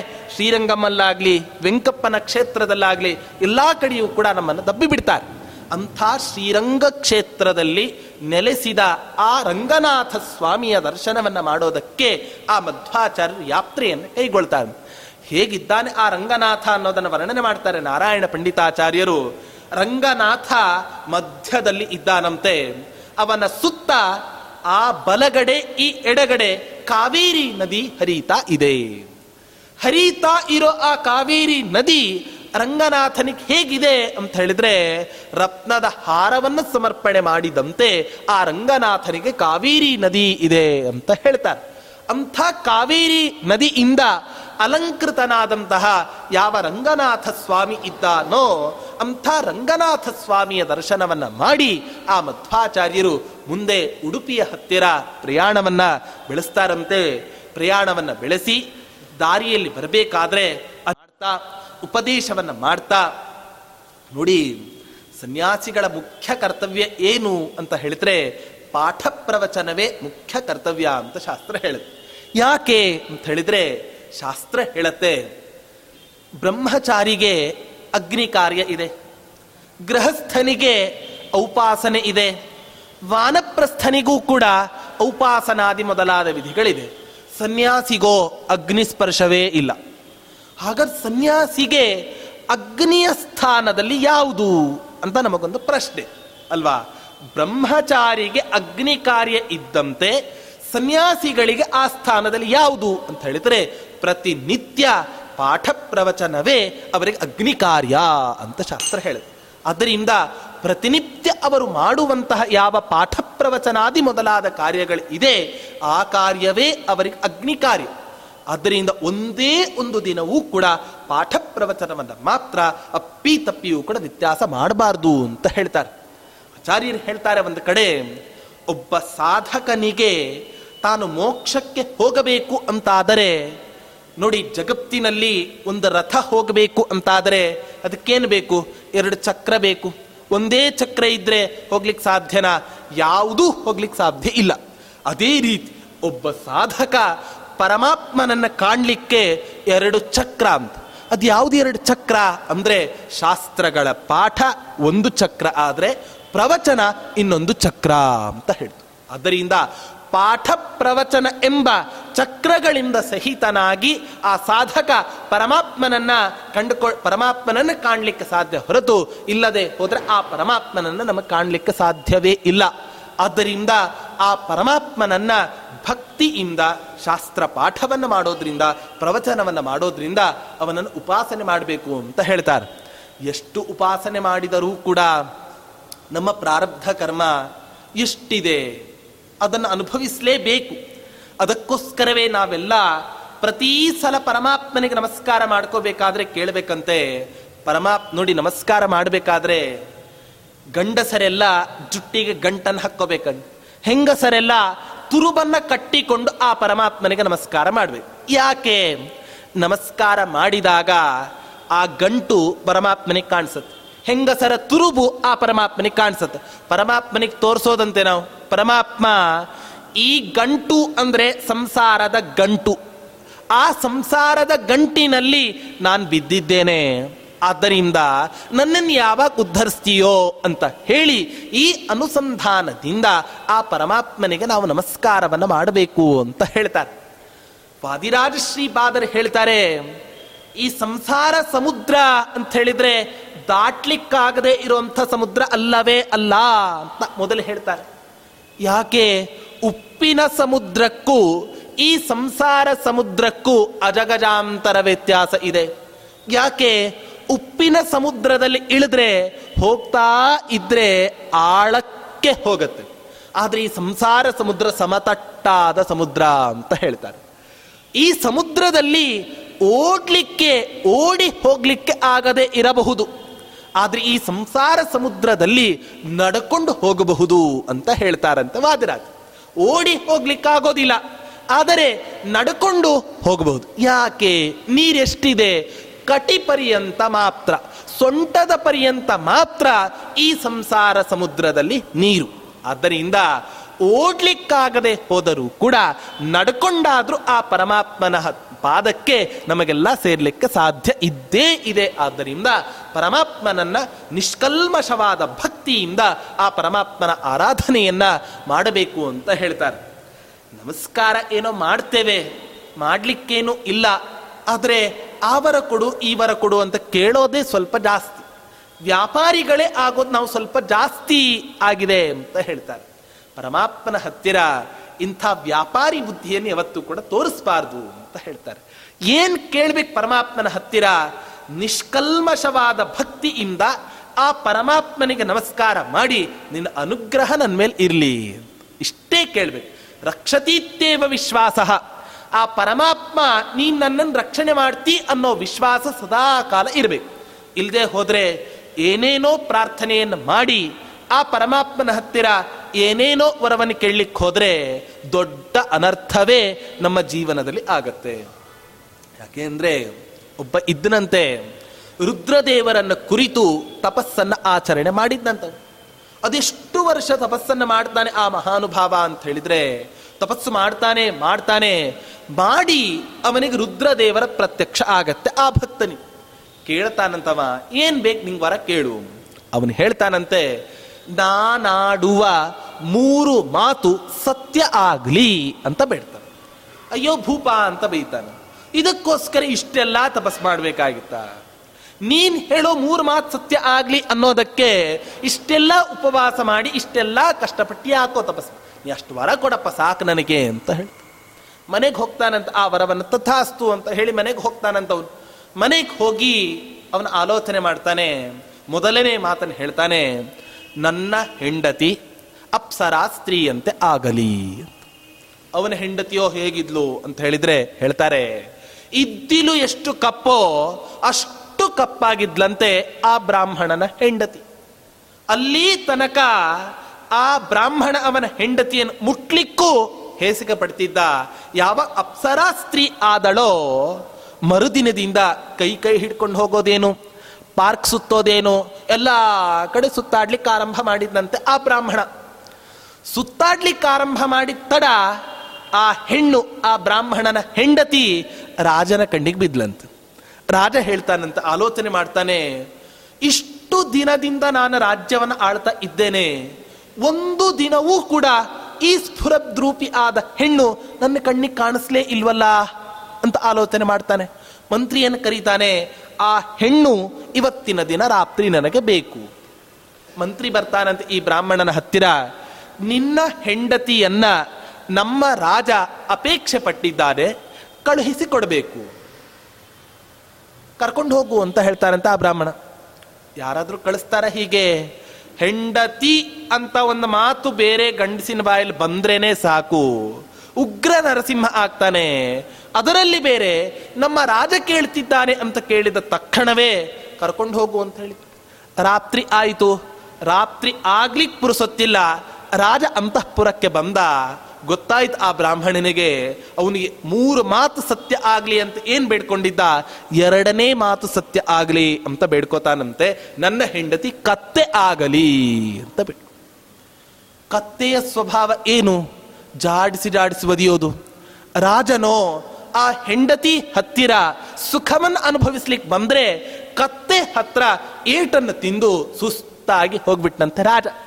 ಮಂತ್ರಿಯನ್ನು ಕರೆಸ್ತಾನೆ ಹೆಣ್, ಯಾವುದೋ ಹೆಣ್ಣನ್ನು ಕರ್ಕೊಂಡು ಬಾ ಅಂದ್ರೆ ಕತ್ತೆಯನ್ನು ಕರ್ಕೊಂಡು ಬಂದಿದ್ಯಲ್ಲ ಮೂರ್ಖ ಅಂತ ಹೇಳಿ ಕತ್ತೆ ಸಮೇತ ಮಂತ್ರಿಯನ್ನು ಹೊರಗಾಕ್ತಾನ ಆ ಮಂತ್ರಿಯೋ ಆ ಕತ್ತೆಯನ್ನು ಹಿಡ್ಕೊಂಡು ಆ ಬ್ರಾಹ್ಮಣನ ಮನೆಗೆ ಹೋಗ್ತಾನೆ. ತಗೊಳಪ್ಪ, ನೀನೂ ಬೇಡ, ನಿನ್ನ ಹೆಂಡತಿಯೂ ಬೇಡ. ಆ ಕತ್ತೆಯ ಸ್ವಭಾವವೋ ಅಲ್ಲಿಯೂ ಕೂಡ ಆ ಬ್ರಾಹ್ಮಣನಿಗೆ ಜಾಡಿಸೋದಿಲಿಕ್ಕೆ ಆರಂಭ ಮಾಡು. ಕತ್ತೆ ಸ್ವಭಾವ ಹಾಗೆ ಹಿಂದೆ ಹೋದ್ರೆ ಸಾಕು, ಜಾಡಿಸಿ ಜಾಡಿಸಿ ಅದಕ್ಕೆ ಆ ಬ್ರಾಹ್ಮಣ ಅನ್ನಂತೆ ಮೂರನೇ ಮಾತು, ಇದ್ದಂಗೆ ಇರಲಿ ಸಿದ್ದೇಶ್ವರ ಅಂದ ಇದ್ದಂಗೆ ಇರಲಿ ಸಿದ್ದೇಶ್ವರ ನನ್ನ ನನ್ನ ಹೆಂಡತಿ ಕಪ್ಪಾಗಿ ಇದ್ದಾಗ ಯಾರ ಕಣ್ಣೂ ಕೂಡ ನನ್ನ ಹೆಂಡತಿ ಮೇಲೆ ಬೀಳ್ತಾ ಇರಲಿಲ್ಲ. ಸ್ಫುರದ್ರೂಪಿ ಆಗಿದ್ದಕ್ಕೆ ರಾಜನಂಥ ದುಷ್ಟರ ಕಣ್ಣು ಬಿತ್ತು. ಆದ್ದರಿಂದ ನನ್ನ ಹೆಂಡತಿ ಮೊದಲು ಹೆಂಗೆ ಇದ್ಲೋ, ಅದೇ ರೀತಿ ಇರಲಿ ಪರಮಾತ್ಮ ಅಂತ ಬಿಟ್ಕೊಂಡು ಆದ್ದರಿಂದ ಪರಮಾತ್ಮನ ಹತ್ತಿರ ಕಾಮ್ಯ, ಕಾಮಿಗಳಾಗಿ ಕಾಮ್ಯ ವ್ರತವನ್ನ ಮಾಡಿ ಆ ಪರಮಾತ್ಮನ ಹತ್ತಿರ ಆ ವರ ಕೊಡು, ಈ ವರ ಕೊಡು ಅಂತ ನಾವೆಲ್ಲ ಬೇಡ್ಕೊಂಡ್ವಿ ಅಂತ ಆದರೆ ಆ ಯಾವ ರೀತಿ ಅನರ್ಥವನ್ನು ಹೊಂದಿದನೋ ಅದೇ ರೀತಿ ನಾವು ಕೂಡ ನಮ್ಮ ಜೀವನದಲ್ಲಿ ಅನರ್ಥವನ್ನು ಹೊಂತೇವೆ ಕ್ಷಣಿಕ ಸುಖ ಸಿಕ್ಕರೂ ಕೂಡ ಶಾಶ್ವತ ಸುಖ ಮಾತ್ರ ನಮಗೆ ಅದರಿಂದ ದೊರಕಲಾರದು ಅಂತ ಹೇಳ್ತಾರೆ. ಇಂತಹ ನಿಷ್ಕಲ್ಮಶ ಭಕ್ತಿಯಿಂದ ಆ ಪರಮಾತ್ಮನ ಆರಾಧನೆಯನ್ನು ಮಾಡಿದಾಗ ಮಾತ್ರ ಆ ಪರಮಾತ್ಮ ನಮಗೆ ಒಲಿತಾನೆ. ಅಂಥ ನಿಷ್ಕಲ್ಮಶವಾದ ಭಕ್ತಿಯನ್ನ ಮಾಡೋದು ಕೇವಲ ಆ ಮಧ್ವಾಚಾರ್ಯರು ಮಾತ್ರ ಅಂತ ಹೇಳ್ತಾರೆ. ಆದ್ದರಿಂದ ಅಂಥ ಆ ಮಧ್ವಾಚಾರ್ಯರು ಏನ್ ಮಾಡ್ತಾರೆ? ಸಂಚಾರದ ನಿಮಿತ್ತ ಆ ರಂಗನಾಥನ ಕ್ಷೇತ್ರಕ್ಕೆ ಹೋಗಿ ರಂಗನಾಥ ಸ್ವಾಮಿಗೆ ನಮಸ್ಕಾರವನ್ನು ಸಲ್ಲಿಸಿ ಪುನಃ ಮತ್ತೆ ಆ ಉಡುಪಿಯ ಕ್ಷೇತ್ರಕ್ಕೆ ಪ್ರಯಾಣವನ್ನು ಬೆಳೆಸ್ತಾರಂತೆ ಆ ಮಧ್ವಾಚಾರ್ಯರು.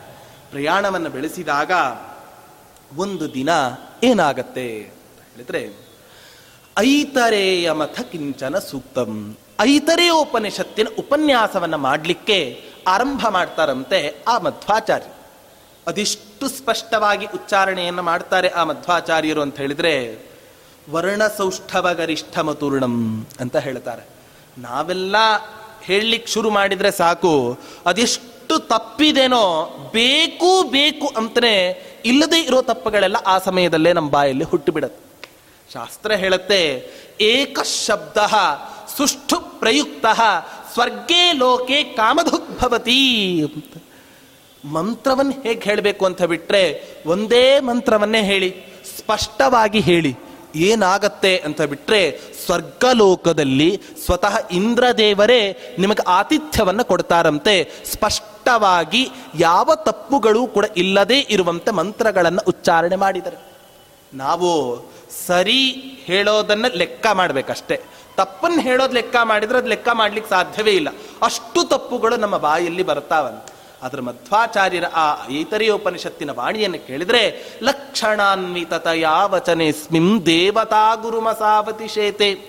ವೇದ ಮಂತ್ರಗಳನ್ನು ಹೇಳುವಂತಹ ಯಾವ ಲಕ್ಷಣಗಳಿದೆನೋ, ಆ ಲಕ್ಷಣಕ್ಕೆ ಅನುಗುಣವಾಗಿ ಆ ಮಧ್ವಾಚಾರ್ಯರು ಹೇಳ್ತಾ ಇದ್ರೆ, ದೇವತೆಗಳ ಗುರುಗಳಾದ ಬೃಹಸ್ಪತ್ಯಾಚಾರ್ಯರನ್ನೂ ಕೂಡ ಮೀರಿಸುವಂತಹ ವಾಣಿ ಆ ಮಧ್ವಾಚಾರ್ಯರ ವಾಣಿ ಅಂತ ಹೇಳ್ತಾ ಇದ್ದಾರೆ. ಹೀಗೆ ಉಪನ್ಯಾಸವನ್ನು ಮಾಡ್ತಾ ಇರಬೇಕಾದ್ರೆ ಆ ಮಧ್ವಾಚಾರ್ಯರು ಒಂದು ಆ ಉಪನ್ಯಾಸ ಮಾಡ್ತಾ ಇರಬೇಕಾದ್ರೆ ಹೇಳ್ತಾರೆ, ಸ್ಯಾಪ್ತಥೇತ್ತಮಪಿ ಸಂಭವಿತಾರ್ಥ ತ್ರಿರ್ಥತಾಂ ಶ್ರುತಿಷು. ವೇದ ಮಂತ್ರಗಳಿಗೆ ಮೂರು ಅರ್ಥಗಳು ಇದೆ. ಮಹಾಭಾರತ ಗ್ರಂಥಕ್ಕೆ ಎಷ್ಟಿದೆ? ಹತ್ತು ಅರ್ಥಗಳಿದೆ. ವಿಷ್ಣು ಸಹಸ್ರನಾಮಕ್ಕೆ ನೂರಕ್ಕಿಂತಲೂ ಕೂಡ ಹೆಚ್ಚು ಅರ್ಥವನ್ನು ಹೇಳಬಹುದು. ಆ ಪಂಡಿತರೆಲ್ಲ ಮೊದಲೇ ಕಾಯ್ತಾ ಇರ್ತಾರೆ. ಏನು ಅಂತ ಹೇಳಿದ್ರೆ ವೇದ ಮಂತ್ರಗಳಿಗೆ ಮೂರು ಮಹಾಭಾರತಕ್ಕೆ ಹತ್ತು, ವಿಷ್ಣು ಸಹಸ್ರನಾಮಕ್ಕೆ ನೂರು ಅಂತ ಹೇಳಲಿಕ್ಕೆ ಪುರ್ಸತ್ತಿಲ್ಲ. ಪಂಡಿತರೆಲ್ಲ ಹೇಳ್ತಾರಂತೆ, ಬರೀ ಈ ಸನ್ಯಾಸಿ ಬೊಗಳೆಯನ್ನು ಮಾತ್ರ ಬಿಡ್ತಾರೆ ಹೊರತು ನಿಜವಾಗಿಯೂ ಕೂಡ ಹೇಳಲಾರ ಅಂತ ಹೇಳಿ ಆ ಮಧ್ವಾಚಾರ್ಯರಿಗೆ ಸವಾಲನ್ನು ಹಾಕ್ತಾರಂತೆ. ವಿಷ್ಣು ಸಹಸ್ರನಾಮಕ್ಕೆ ನೂರು ಅರ್ಥಗಳು ಅಂತ ನೀವೇನು ಹೇಳಿದ್ರೋ ಆ ಎಲ್ಲ ಅರ್ಥಗಳನ್ನು ಹೇಳಿ ನೋಡೋಣ ಅಂತ ಹೇಳ್ತಾರಂತು. ಅಂದ್ರೆ ಇವರು ಬರೇ ಸುಮ್ಮನೆ ಬಾಯಲ್ಲಿ ಹೇಳ್ತಾರೆ, ನಿಜವಾಗಿಯೂ ಕೂಡ ಹೇಳಲಾರರು ಅಂತ ಹೇಳಿ ಸವಾಲನ್ನು ಹಾಕಿದಾಗ ಮಧ್ವಾಚಾರ್ಯರು ಕೂಡ ಪ್ರತಿ ಸವಾಲನ್ನ ಹಾಕ್ತಾರೆ. ನಾನು ನೂರ ಎಂಟು ಅರ್ಥ ಹೇಳ್ತೇನೆ ಬೇಕಾದ್ರೆ, ಆದರೆ ನಾನು ಯಾವ ನೂರ ಎಂಟು ಅರ್ಥ ಹೇಳ್ತೇನೋ ಅದು ವಾಪಸ್ ನನಗೆ ನೀವು ಹೇಳ್ತೀರಿ ಅಂತ ಆದರೆ. ಅಯ್ಯೋ, ಅದೇನು ಕಷ್ಟ? ಅಂತ ಅನ್ಕೊಂಡು ನೀವು ಮೊದಲು ಹೇಳಿ ನೋಡೋಣ ಅಂತ ಹೇಳಿ ಅವರ ಹತ್ತಿರ ಆ ವಿಷ್ಣು ಸಹಸ್ರನಾಮಕ್ಕೆ ಆ ಸಹಸ್ರನಾಮದಲ್ಲಿ ಇರುವ ಮೊದಲನೇ ಪದವೇ ವಿಶ್ವಂ ವಿಷ್ಣುರ್ ವಷಟ್ಕಾರೋ ಆ ವಿಶ್ವ ಪದಕ್ಕೆ ಒಂದು ಐದೋ ಆರೋ ಅರ್ಥ ಹೇಳಲಿಕ್ಕೆ ಪುರುಸೊತ್ತಿಲ್ಲ. ಅಲ್ಲಿರೋ ಪಂಡಿತರೆಲ್ಲ ಮುಖ ಮುಖ ನೋಡ್ಕೊಳ್ಳಿಕ್ಕೆ ಆರಂಭ ಮಾಡಿದ್ರಂತೆ. ಮೊದಲನೇ ಅರ್ಥ ನೀನ್ ನೆನ್ಪಿಟ್ಕೋ, ಎರಡನೇ ಅರ್ಥ ನೀನ್ ನೆನ್ಪಿಟ್ಕೋ ನಾಲ್ಕನೇ ನಾನು ಅಂತ ಹೇಳಬೇಕಾದ್ರೇನೆ ಅವನಿಗೆ ಅದೂ ಮರ್ತೋಗಿತ್ತು, ಇವನಿಗೆ ಇದೂ ಮರ್ತೋಗಿತ್ತು. ಎಲ್ಲಾ ಅರ್ಥಗಳು ಕೂಡ ಮರ್ತೇ ಹೋಯ್ತು ಅಂತ. ವರ್ಣಿತಾವಧೃತಿ ದುರ್ಬಲ ಚಿತ್ತ, ತಾವದಾ ಕುಲ ಕೃದೋಕ್ಯ ಭವಂಸ್ತೆ ಮಧ್ವಾಚಾರ್ಯರು ಯಾವ ಆ ವಿಶ್ವ ಪದಕ್ಕೆ ಏಳೋ ಎಂಟೋ ಅರ್ಥಗಳನ್ನು ಹೇಳಲಿಕ್ಕೆ ಪುರುಸೊತ್ತಿಲ್ಲ. ಅದನ್ನು ತಮ್ಮ, ಆ ತಲೆಯಲ್ಲಿ ಇಟ್ಕೊಳ್ಳಿಕ್ಕೆ ಸಾಮರ್ಥ್ಯ ಇಲ್ಲದೆ ಇರುವಂತಹ ಅವರು ಏನು ಮಾಡ್ತಾರೆ ಅಂತ ಬಿಟ್ಟರೆ ತಮ್ಮ ಸೋಲನ್ನು ಒಪ್ಪಿಕೊಂಡು ಆ ಮಧ್ವಾಚಾರ್ಯರ ಹತ್ತಿರ ಶರಣಾಗತರಾಗ್ತಾರಂತೆ. ಹೇಳ್ತಾರೆ, ದೇವತಾ ಸ್ವಸುಲಭ ಪ್ರತಿಭಾತೆ ಮಾನುಷೇಶು ಚಪಲೇಶು ಕಥಾಕ. ದೇವತೆಗಳಲ್ಲಿಯೂ ಕೂಡ ಸ್ಪರ್ಧೆಗೆ ನಿಲ್ಲಿಸಿದರೆ ಆ ಪ್ರತಿಭೆಯಲ್ಲಿಯೂ ಕೂಡ ಅವರ ಪ್ರತಿಭೆಯನ್ನೇ ಮೀರಿಸುವಂತಹ ಪ್ರತಿಭೆ ತಮ್ಮದು. ನಮ್ಮಂಥ ಚಂಚಲರಾದ ಮನುಷ್ಯರಲ್ಲಿ ನಮ್ದೇನು ಅಂತ ಹೇಳಿ ಶರಣಾಗತರಾಗಿ ಆ ಮಧ್ವಾಚಾರ್ಯರ ಹತ್ತಿರ ಶರಣಾಗತರಾಗ್ತಾರಂತೆ ಆ ಎಲ್ಲ ವಾದಿಗಳು ಕೂಡ. ಹೀಗೆ ಮುಂದೆ ಇನ್ನೂ ಅನೇಕ ವಾಕ್ಯಾರ್ಥ ಸಭೆಗಳು ನಡೆಯುತ್ತೆ. ಅದೇನು ಅನ್ನೋದನ್ನ ನಾಳೆಯ ದಿನ ಸೇರಿದಾಗ ನೋಡೋಣ ಅಂತ ಹೇಳ್ತಾ ಶ್ರೀಕೃಷ್ಣ ಅರ್ಪಣ